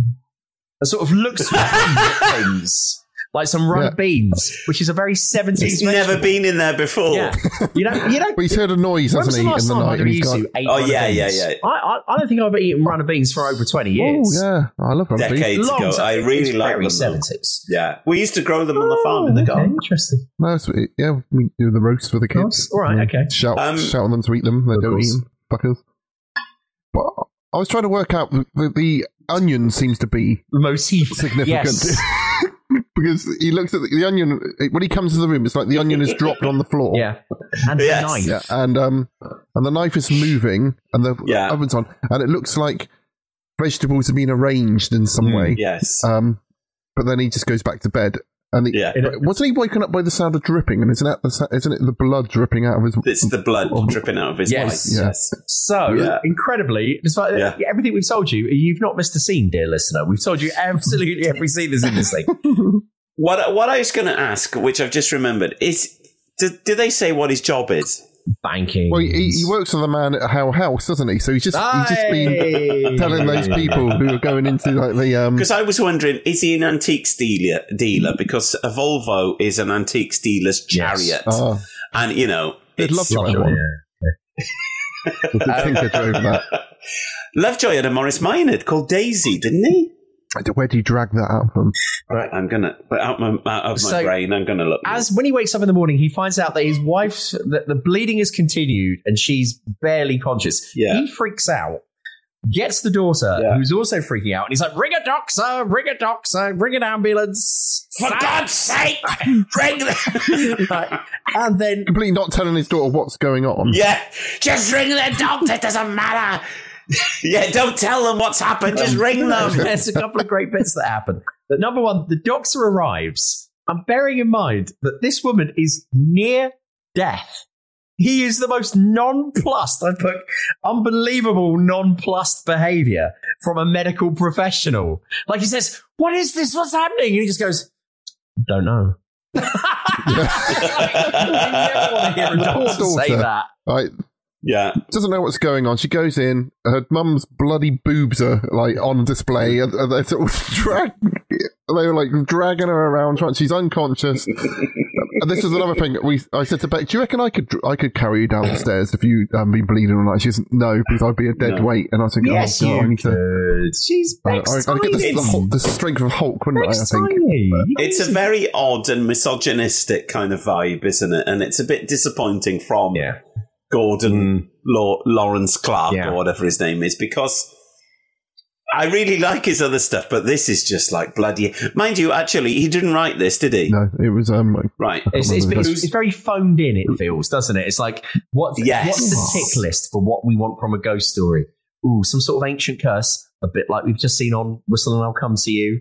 Ooh, uh, Can we can we get stones. boobs into A that? Yeah. little bit of blood. Ooh, a little bit, ooh, so- some ghostly in colour, we're have lots of lots of yeah, red. yeah, and it's like there Um, you go. Right. So meanwhile, I was about to say, whilst being juxtaposed with her and then sort of calling the doctors, we've got the workmen continuing to work on the stone, and, th- Don't worry about the noise in the house and the screaming. We'll and just amazingly, And they, they're They aware it's find out- happening because they talk Mm, about yes, that they find out that Yeah. obviously there is a skeleton beneath this stone. That someone Yes. has either been killed by having the stone dropped upon them, or this person was buried down there, and then they then put the stone upon them to keep in the darkness, whatever it may be. And now. Well, yeah. Well, we find. Oh, yeah. We find that well, out. don't that's we? what I was So- about to say. Here's our bit. First of all, and this is a callback to one of our earlier episodes. Everyone, brace yourselves. I put, what's that? it's a knitting needle gone rusty. And I put, You're a country lad. You know what a knife is.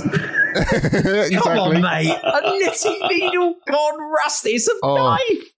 But they, the first thing they do when they see the skeleton, first, if you found a skeleton, but the first thing you do is pull the skull off Yeah. and have a look Oh, at it. look at that. I, I would.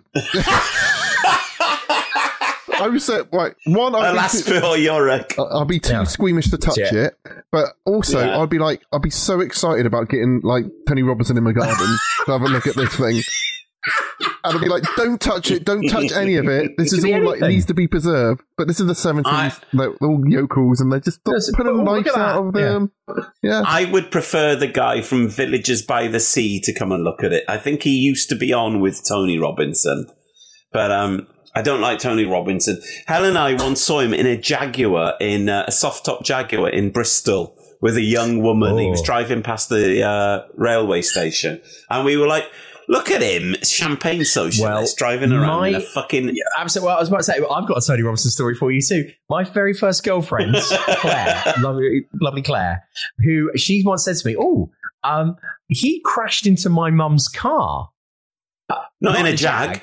Or whilst sort of reversing out of a car park, and she saw him do it. Scum. And then when she tried to say to him." Oi, you've just, you know, can I have your insurance detail, please? He went, Oh, can I just give you a signed picture instead?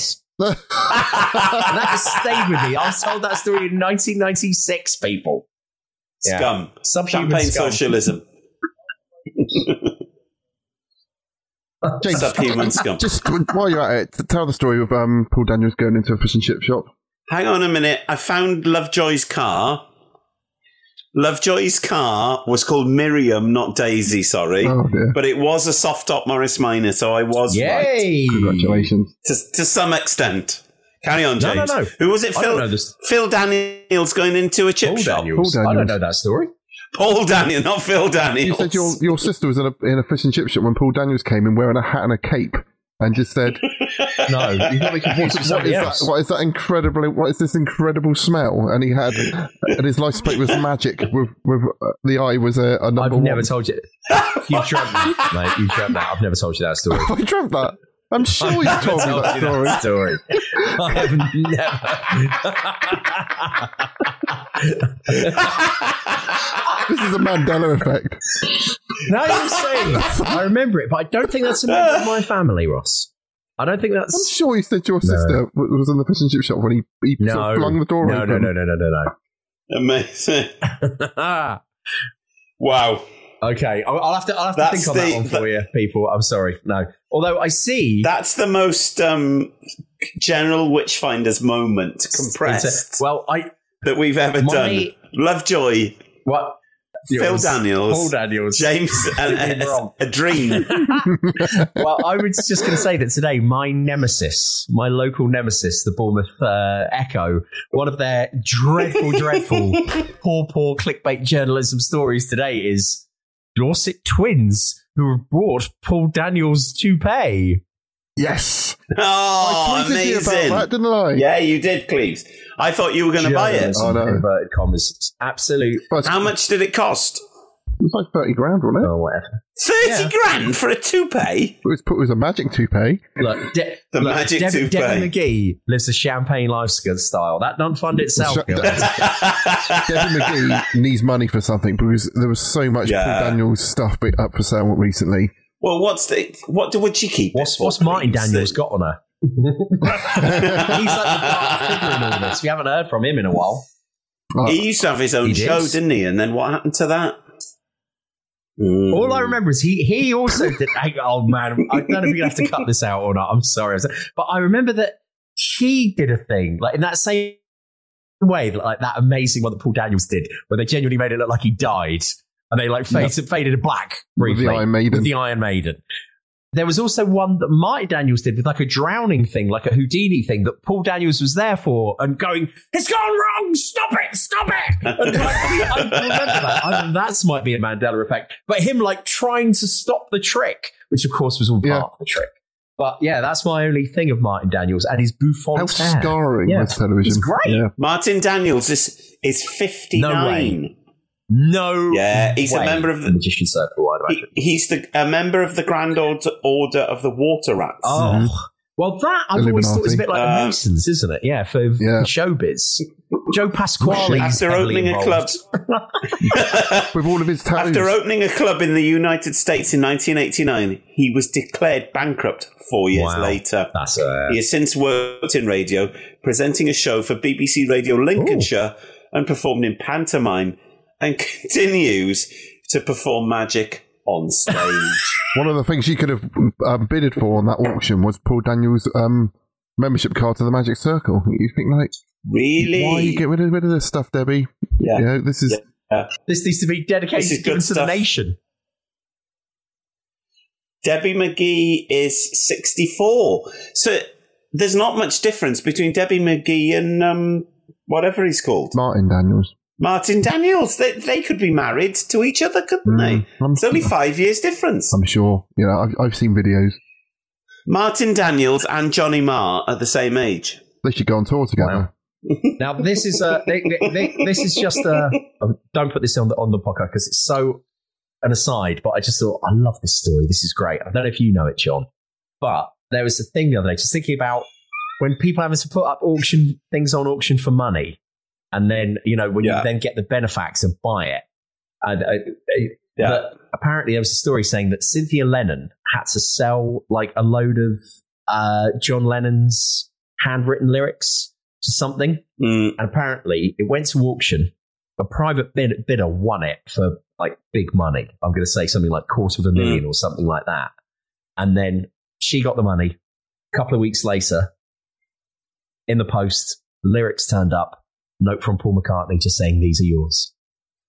Oh, No way. them, and then just just gave them straight back to her. I thought, what That's a top amazing, isn't man! it? What a top man! Yes. it's got nothing to do with general weight, but yes. Yes. I'm just like, Oh, it's going in though. Oh, It's no. in. Yeah, leave Okay. it in. Yeah, leave 'cause- it in. We love yeah, Mac was Macca. brilliant. He's a top top man. Anyway, right. Yes. So yes. Yeah. So back to we, we got to get this done. We got to get this done now. That must be the Most- most Uh, tangent, that we've ever tangential diverted from. A huge tangent. Fantastic. Anyway, so yes, um, they then uh, it said the workmen start realizing that there's a load of knives. It's a rusty needle. Although as they start pulling them out, they're so clearly knives. Oh, there must be a Yeah, load of knives at each corner, buried each corner of the Each grave. corner- There's a Yeah, knife, Yeah. British workman. and then one in the ribs, and that's where the um she's been bleeding Yes. from, but they can't find the wound. Yes. Um, So is- meanwhile, the rubbish doctor has gone. Oh well, we best get her to a hospital then. Don't wait for the ambulance. Just like now, just Get her in just the like now. Volvo. Once again, broken Britain, failed state. You know, you got to wait like Yep. three days Yeah. for an ambulance now. yep. They get her Nine hours freezing. exactly. They get her into the back of Peter Bowles' Volvo, start driving off to the nearest hospital, which I'm guessing will probably be Salisbury or Southampton. Southampton at that A point. long, it, it'd be a long, long way drive, from uh, yeah, Yeah, yeah, yeah, yeah. and then without any real feeling that she's passing away or that she's dying. Well, he's given he's given a really hor- he's given a really horrible mouth to mouth in the back of the car. Very Is he? very close up, and like, I was I was mimicking the noises to Beck to freak her, to gross her out. Scenes from a Because it did marriage sound- part three.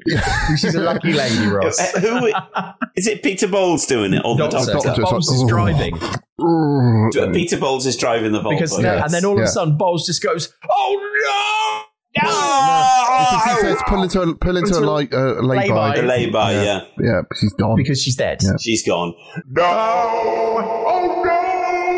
And then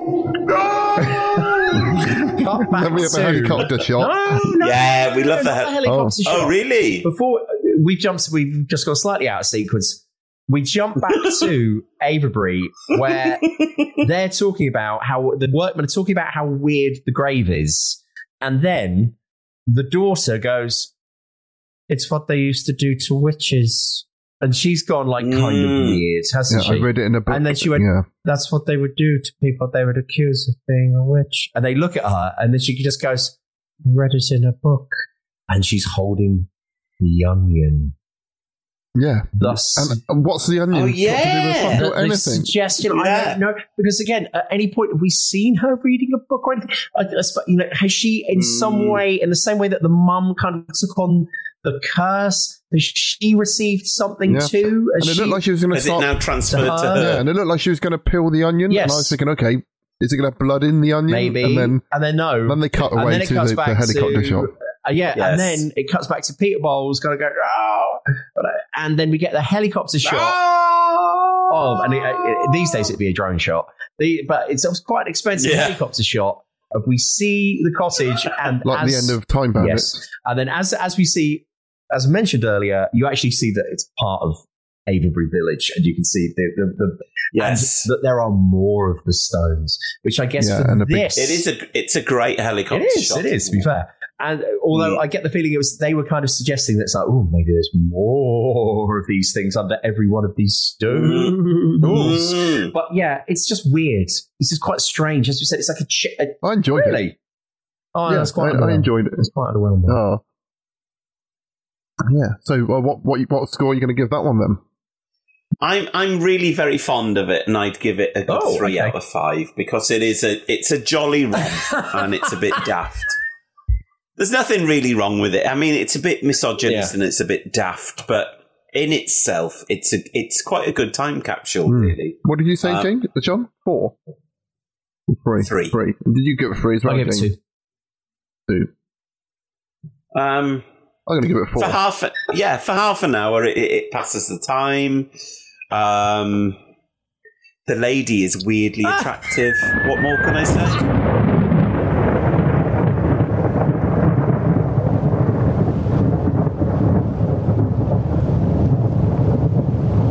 So, have we got um, anything um, horrific? Something horrific this week?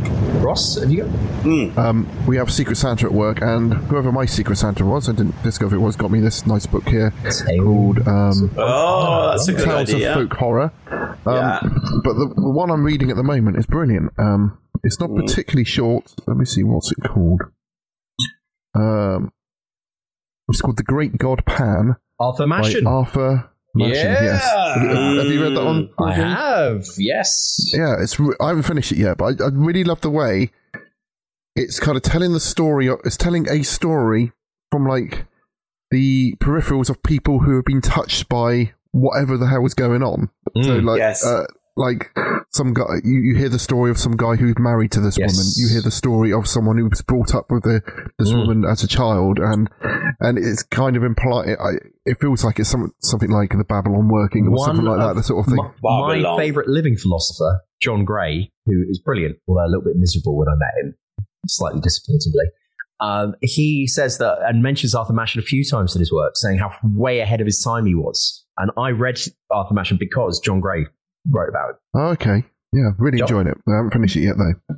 Living in Wales, Yeah. I would say that it's Arthur Mack. Machen, all right, Oh, okay. Machen. There you go, thank Okay. you. I stand absolutely properly corrected. Because I think he was Welsh. yes, yes, was yes, yeah. and Lots of stuff. Lots Yeah, of yeah, yeah. say in Wales. It's Machen. yes. I should, I should say I- Machen. I've Okay. read quite a few, but I think it's uh, it's um, uh, Arthur Mackham. So have you read this one, Jane, uh, John? What's it called? The Great God Pan? No, I know of it, and I think the British Library have done a whole of one of their compendiums Mhm. about uh, Pan stories. But I may even own I it. I, I I wait for a stage of just buying all of them, and I but I'm not I'm not sure if I've got that. I one. read a really good Arthur Mackham story, Mackan story, uh, a while ago. A lot of his stories are about a journey through a kind of weird experience, aren't they? Where he goes into a house and there's people there, and then they turn into different people. And yeah, very interesting writer. But um, no, I don't know that one. Um, did he do the White People? Is that what it's called? Did he read? Did he write? Who wrote Randall's Round? Not, no, no, I no. got you. Well, you got. I, I don't remember. No but that's not. That's not him. Yeah, so I'm enjoying that at the moment. Um, and the, one other thing I, I want to mention is an excellent um, thing I found on Twitter, uh, which Mm. uh, called um, t- uh, Textiles Unexpected. Oh yes, which is basically someone's done a uh, an analysis of all the different um, textiles in uh, Beast episode, uh, Beast Baby, Ah. which we've um. Uh, so they go through all the different Laura Ashley patterns and all the different outfits, the the patterns on the on the um on the uh, sofas and all that kind of stuff. Just I just love the minutia someone's gone into into all of that research they've done on that one episode. So, Definitely. Awesome. Good. James, I have do. you got us something do. horrific this week? From the last time I went to Glastonbury and a bookshop that you, all three of us went in together, I put back in. I was like, I'll have some of that. yeah, I got Ro- that. I, I think Ross may, I said Ross may have it already. Um, the magazine, uh, the small press magazine Hellebore, who are excellent. By the way, we, we thoroughly recommend Hellebore. Um, it is their guide to a cult Britain, which straight away I was like, it, this is destiny because they just had a pile of them on the table in that, you know, in, a, in that big gla- bookshop in Glastonbury. hmm Yep. Joe, what was that? and I, I was personifying occult Britain. Yeah, so- there. And I was like, well, this is destiny, and this is for us in many ways, shapes, and form. But just just from the back, I was like, this is our interest in so many ways. Exploring castles, museums, and manor houses, megaliths, moors, mountains, and lakes, this lavishly illustrated travel guide covers the rich history of magic and the occult in Britain, Northern Ireland, and its inextricable bond with the landscape. Delve into a world of witchcraft, ancient rituals, and occult ceremonies, from the ancient stone circles of the Cornish moors, wealthy manor houses of Hampshire, from the windswept headlands of Northumbria to the golden streets of Oxford. Turbulent Scottish borderlands to the rugged Causeway coast, this guide ventures into hundreds of locations. With magical links, explore the works of authors and creators inspired by their strange luminous beauty, the lives of the occultists, witches, and cunning folk who inhabit the legends that persist. Like so, That's the book that inspired my other podcast, the Dark Dorset podcast. Yeah. Mm. Bearing in mind that we've just been talking about, you know, M.R. James and all the rest of it um, during our little break that we, that, that we had. Uh, there, here is just a bit on the spirit of the fens, as we mentioned. So, yeah, check check this out. Their isolation made these fertile marshy areas excellent sites for religious communities in the medieval period. But the lens, uh, sorry, the fens of East Anglia can be dangerous places, notorious for disappearances and outbreaks of malaria. They're also prone to self-igniting gases known as will-o'-the-wisps, which have sparked many, many Oh. legends and superstitions. Whistling in the fens is frowned upon, as it attracts the lantern men, glowing spirits who lure victims to draw drown in the reed beds. If you see the eerie lights of a lantern man, the solution is to lie face down, mouth open to the mud, until the phenomenon subsides. The toadmen of the fens were said to have sold their souls to the devil with a ritual that involved catching a male toad and hanging it until its bones had been picked clean. Once dried, the bones were thrown into a running stream on a full moon at midnight. All bones except one would be swept downstream. The remaining bone would guarantee psychic control over horses, a useful skill to have in these marshy areas. I was like, so what Excellent. a guy, fantastic. So that's my There's a great one in that I can't remember where it is, but there's this manor house where um, when the the guy uh, who owned it um, sold it to the National Trust, the National Trust found a secret room up in up in a, in a tower with like a pentagram on the ground and all like all his magical acc- accoutrements all around this. Obviously, he was doing some kind of working up in there, and just left all the stuff there. And um, unfortunately, you're not allowed access to that room, and all of the um, magical items were put into a, a museum. But I thought, oh, I would have loved to go on. Imagine if you found that. If you were the one who, who found that secret staircase and found. any any secret staircase ever found of at the end. Yeah, it's an excellent book. Hey, John, what you come up with? Last night, I downloaded from Amazon the Moondial from 1988, Yes, made by BBC Television Pictures. I, I, I- own this as well. We need to wa- Oh. we need to do a podcast on this. I think we should cover it because it's really amazing. I haven't seen it since it went out. Yeah, Um, first episode's mental, isn't it? yeah, I really love the first episode. Uh, the music has stayed in my mind Yeah. since 1988.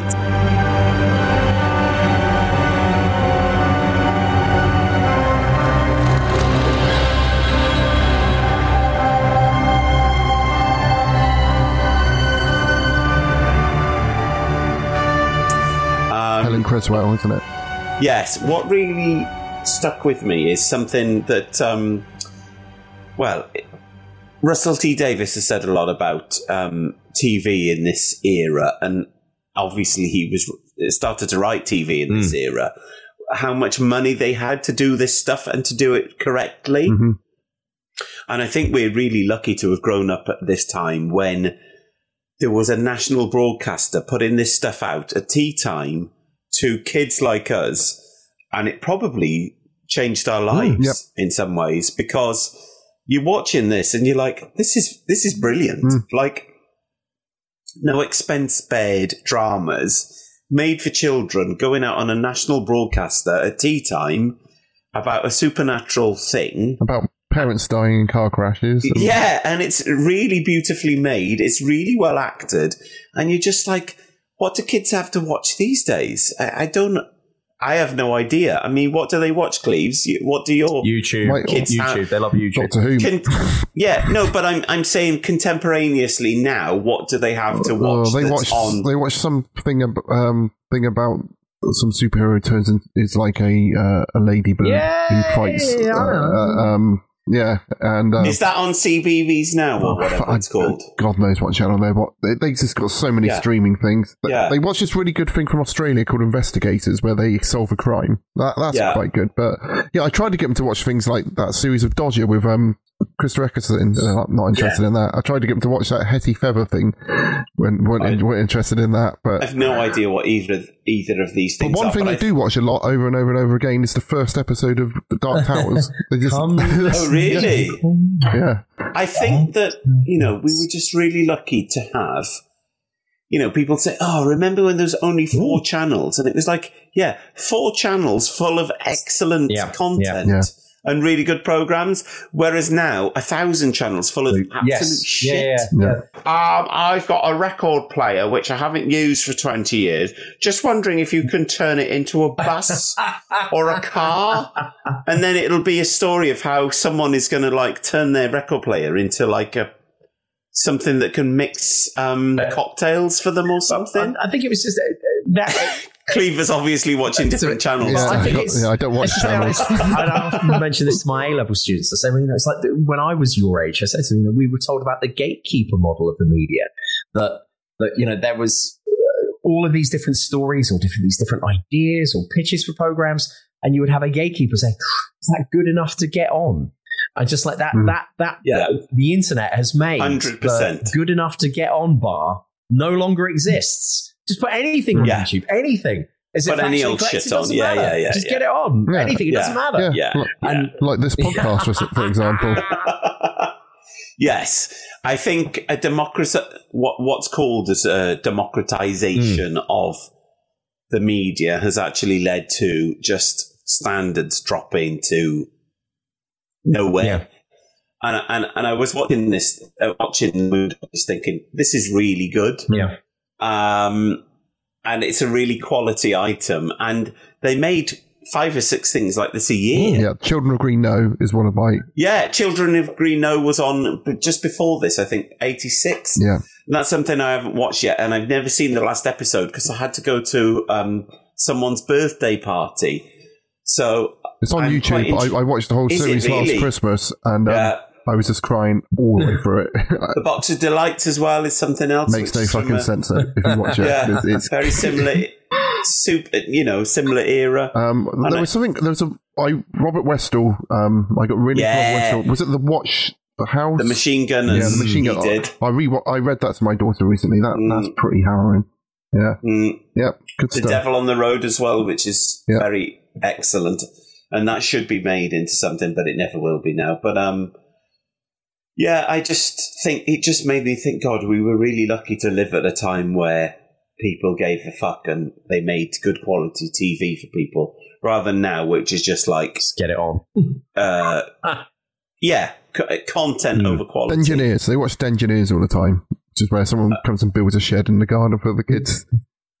It- it- that's that's the thing. There's no narrative dramas made Mm, anymore. It's, it's all just like, uh, and that's what I'm saying about you know, turn my record player into a cocktail machine or something. It's all like, it's it's quite cheap television, and I think that's that's the issue is that the um, expensive television isn't made anymore really, Okay. unless it's like The Mandalorian or like something like that. Like the BBC was making stuff like that 30 years ago just Mm. for kids. Do you want Do you want me to put uh, Moondial onto the? Um, it's quite No. long. That's anything. We can't. Lo- long is Maybe an episode of it. Yeah. Okay. Maybe to review like the the last episode or something, but not like uh, okay. uh, you know first and, six maybe episodes. first and last episode, maybe. Yeah, yeah, yeah. okay. yeah. But I think that brings us nicely to end of what, what we are actually going to do next. Okay. Next um. next time. Oh.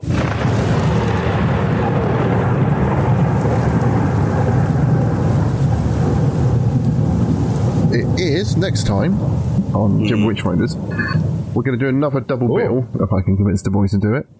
Mm. First will be Ghost Adventures, the Ancient Ram Inn. Yes. and we will be doing the most haunted New Year's Eve, New Year's special from 2003 with Dick, from Dick Turpin. Fantastic. Fe- about Dick Turpin. So yes, it's Ghost Adventures from the Ancient Ram Inn Yes. and Most Haunted 2003 Oh, New Year's Eve What a special. way to kick off the new year.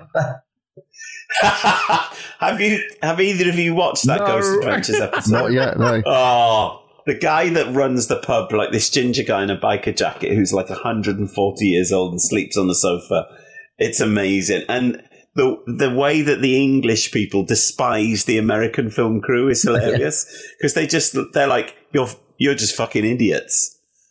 it's brilliant. Well, that's what you guys got to look forward to next next time. Yes. Um, and I think this is interesting after we just talked about the the, the, the death of narrative television and, and going on to reality TV and basically Yeah. we're watching two, two episodes of reality Of. TV basically. Yes. But um, we will be coming back to Hammer and all that shit after that, so don't worry. But until Yes. then, ha- Merry Christmas, Indeed. everyone. This will probably come out. I'm going to put this out on uh, Christmas Eve. Whoa! So, ho ho ho! Merry. Christmas. I hope you get what you want. Merry Christmas. Yes. And, Happy um, festive I hope you get your presents in the morning. And um, I hope you're visited by a demon in the night. yeah, Ah, Can't stop that. Amazing. Thank you for listening, everyone, as always. yeah. Yes. Happy day. Love, light, and Bye. peace. You have been listening to the General Witchfinders.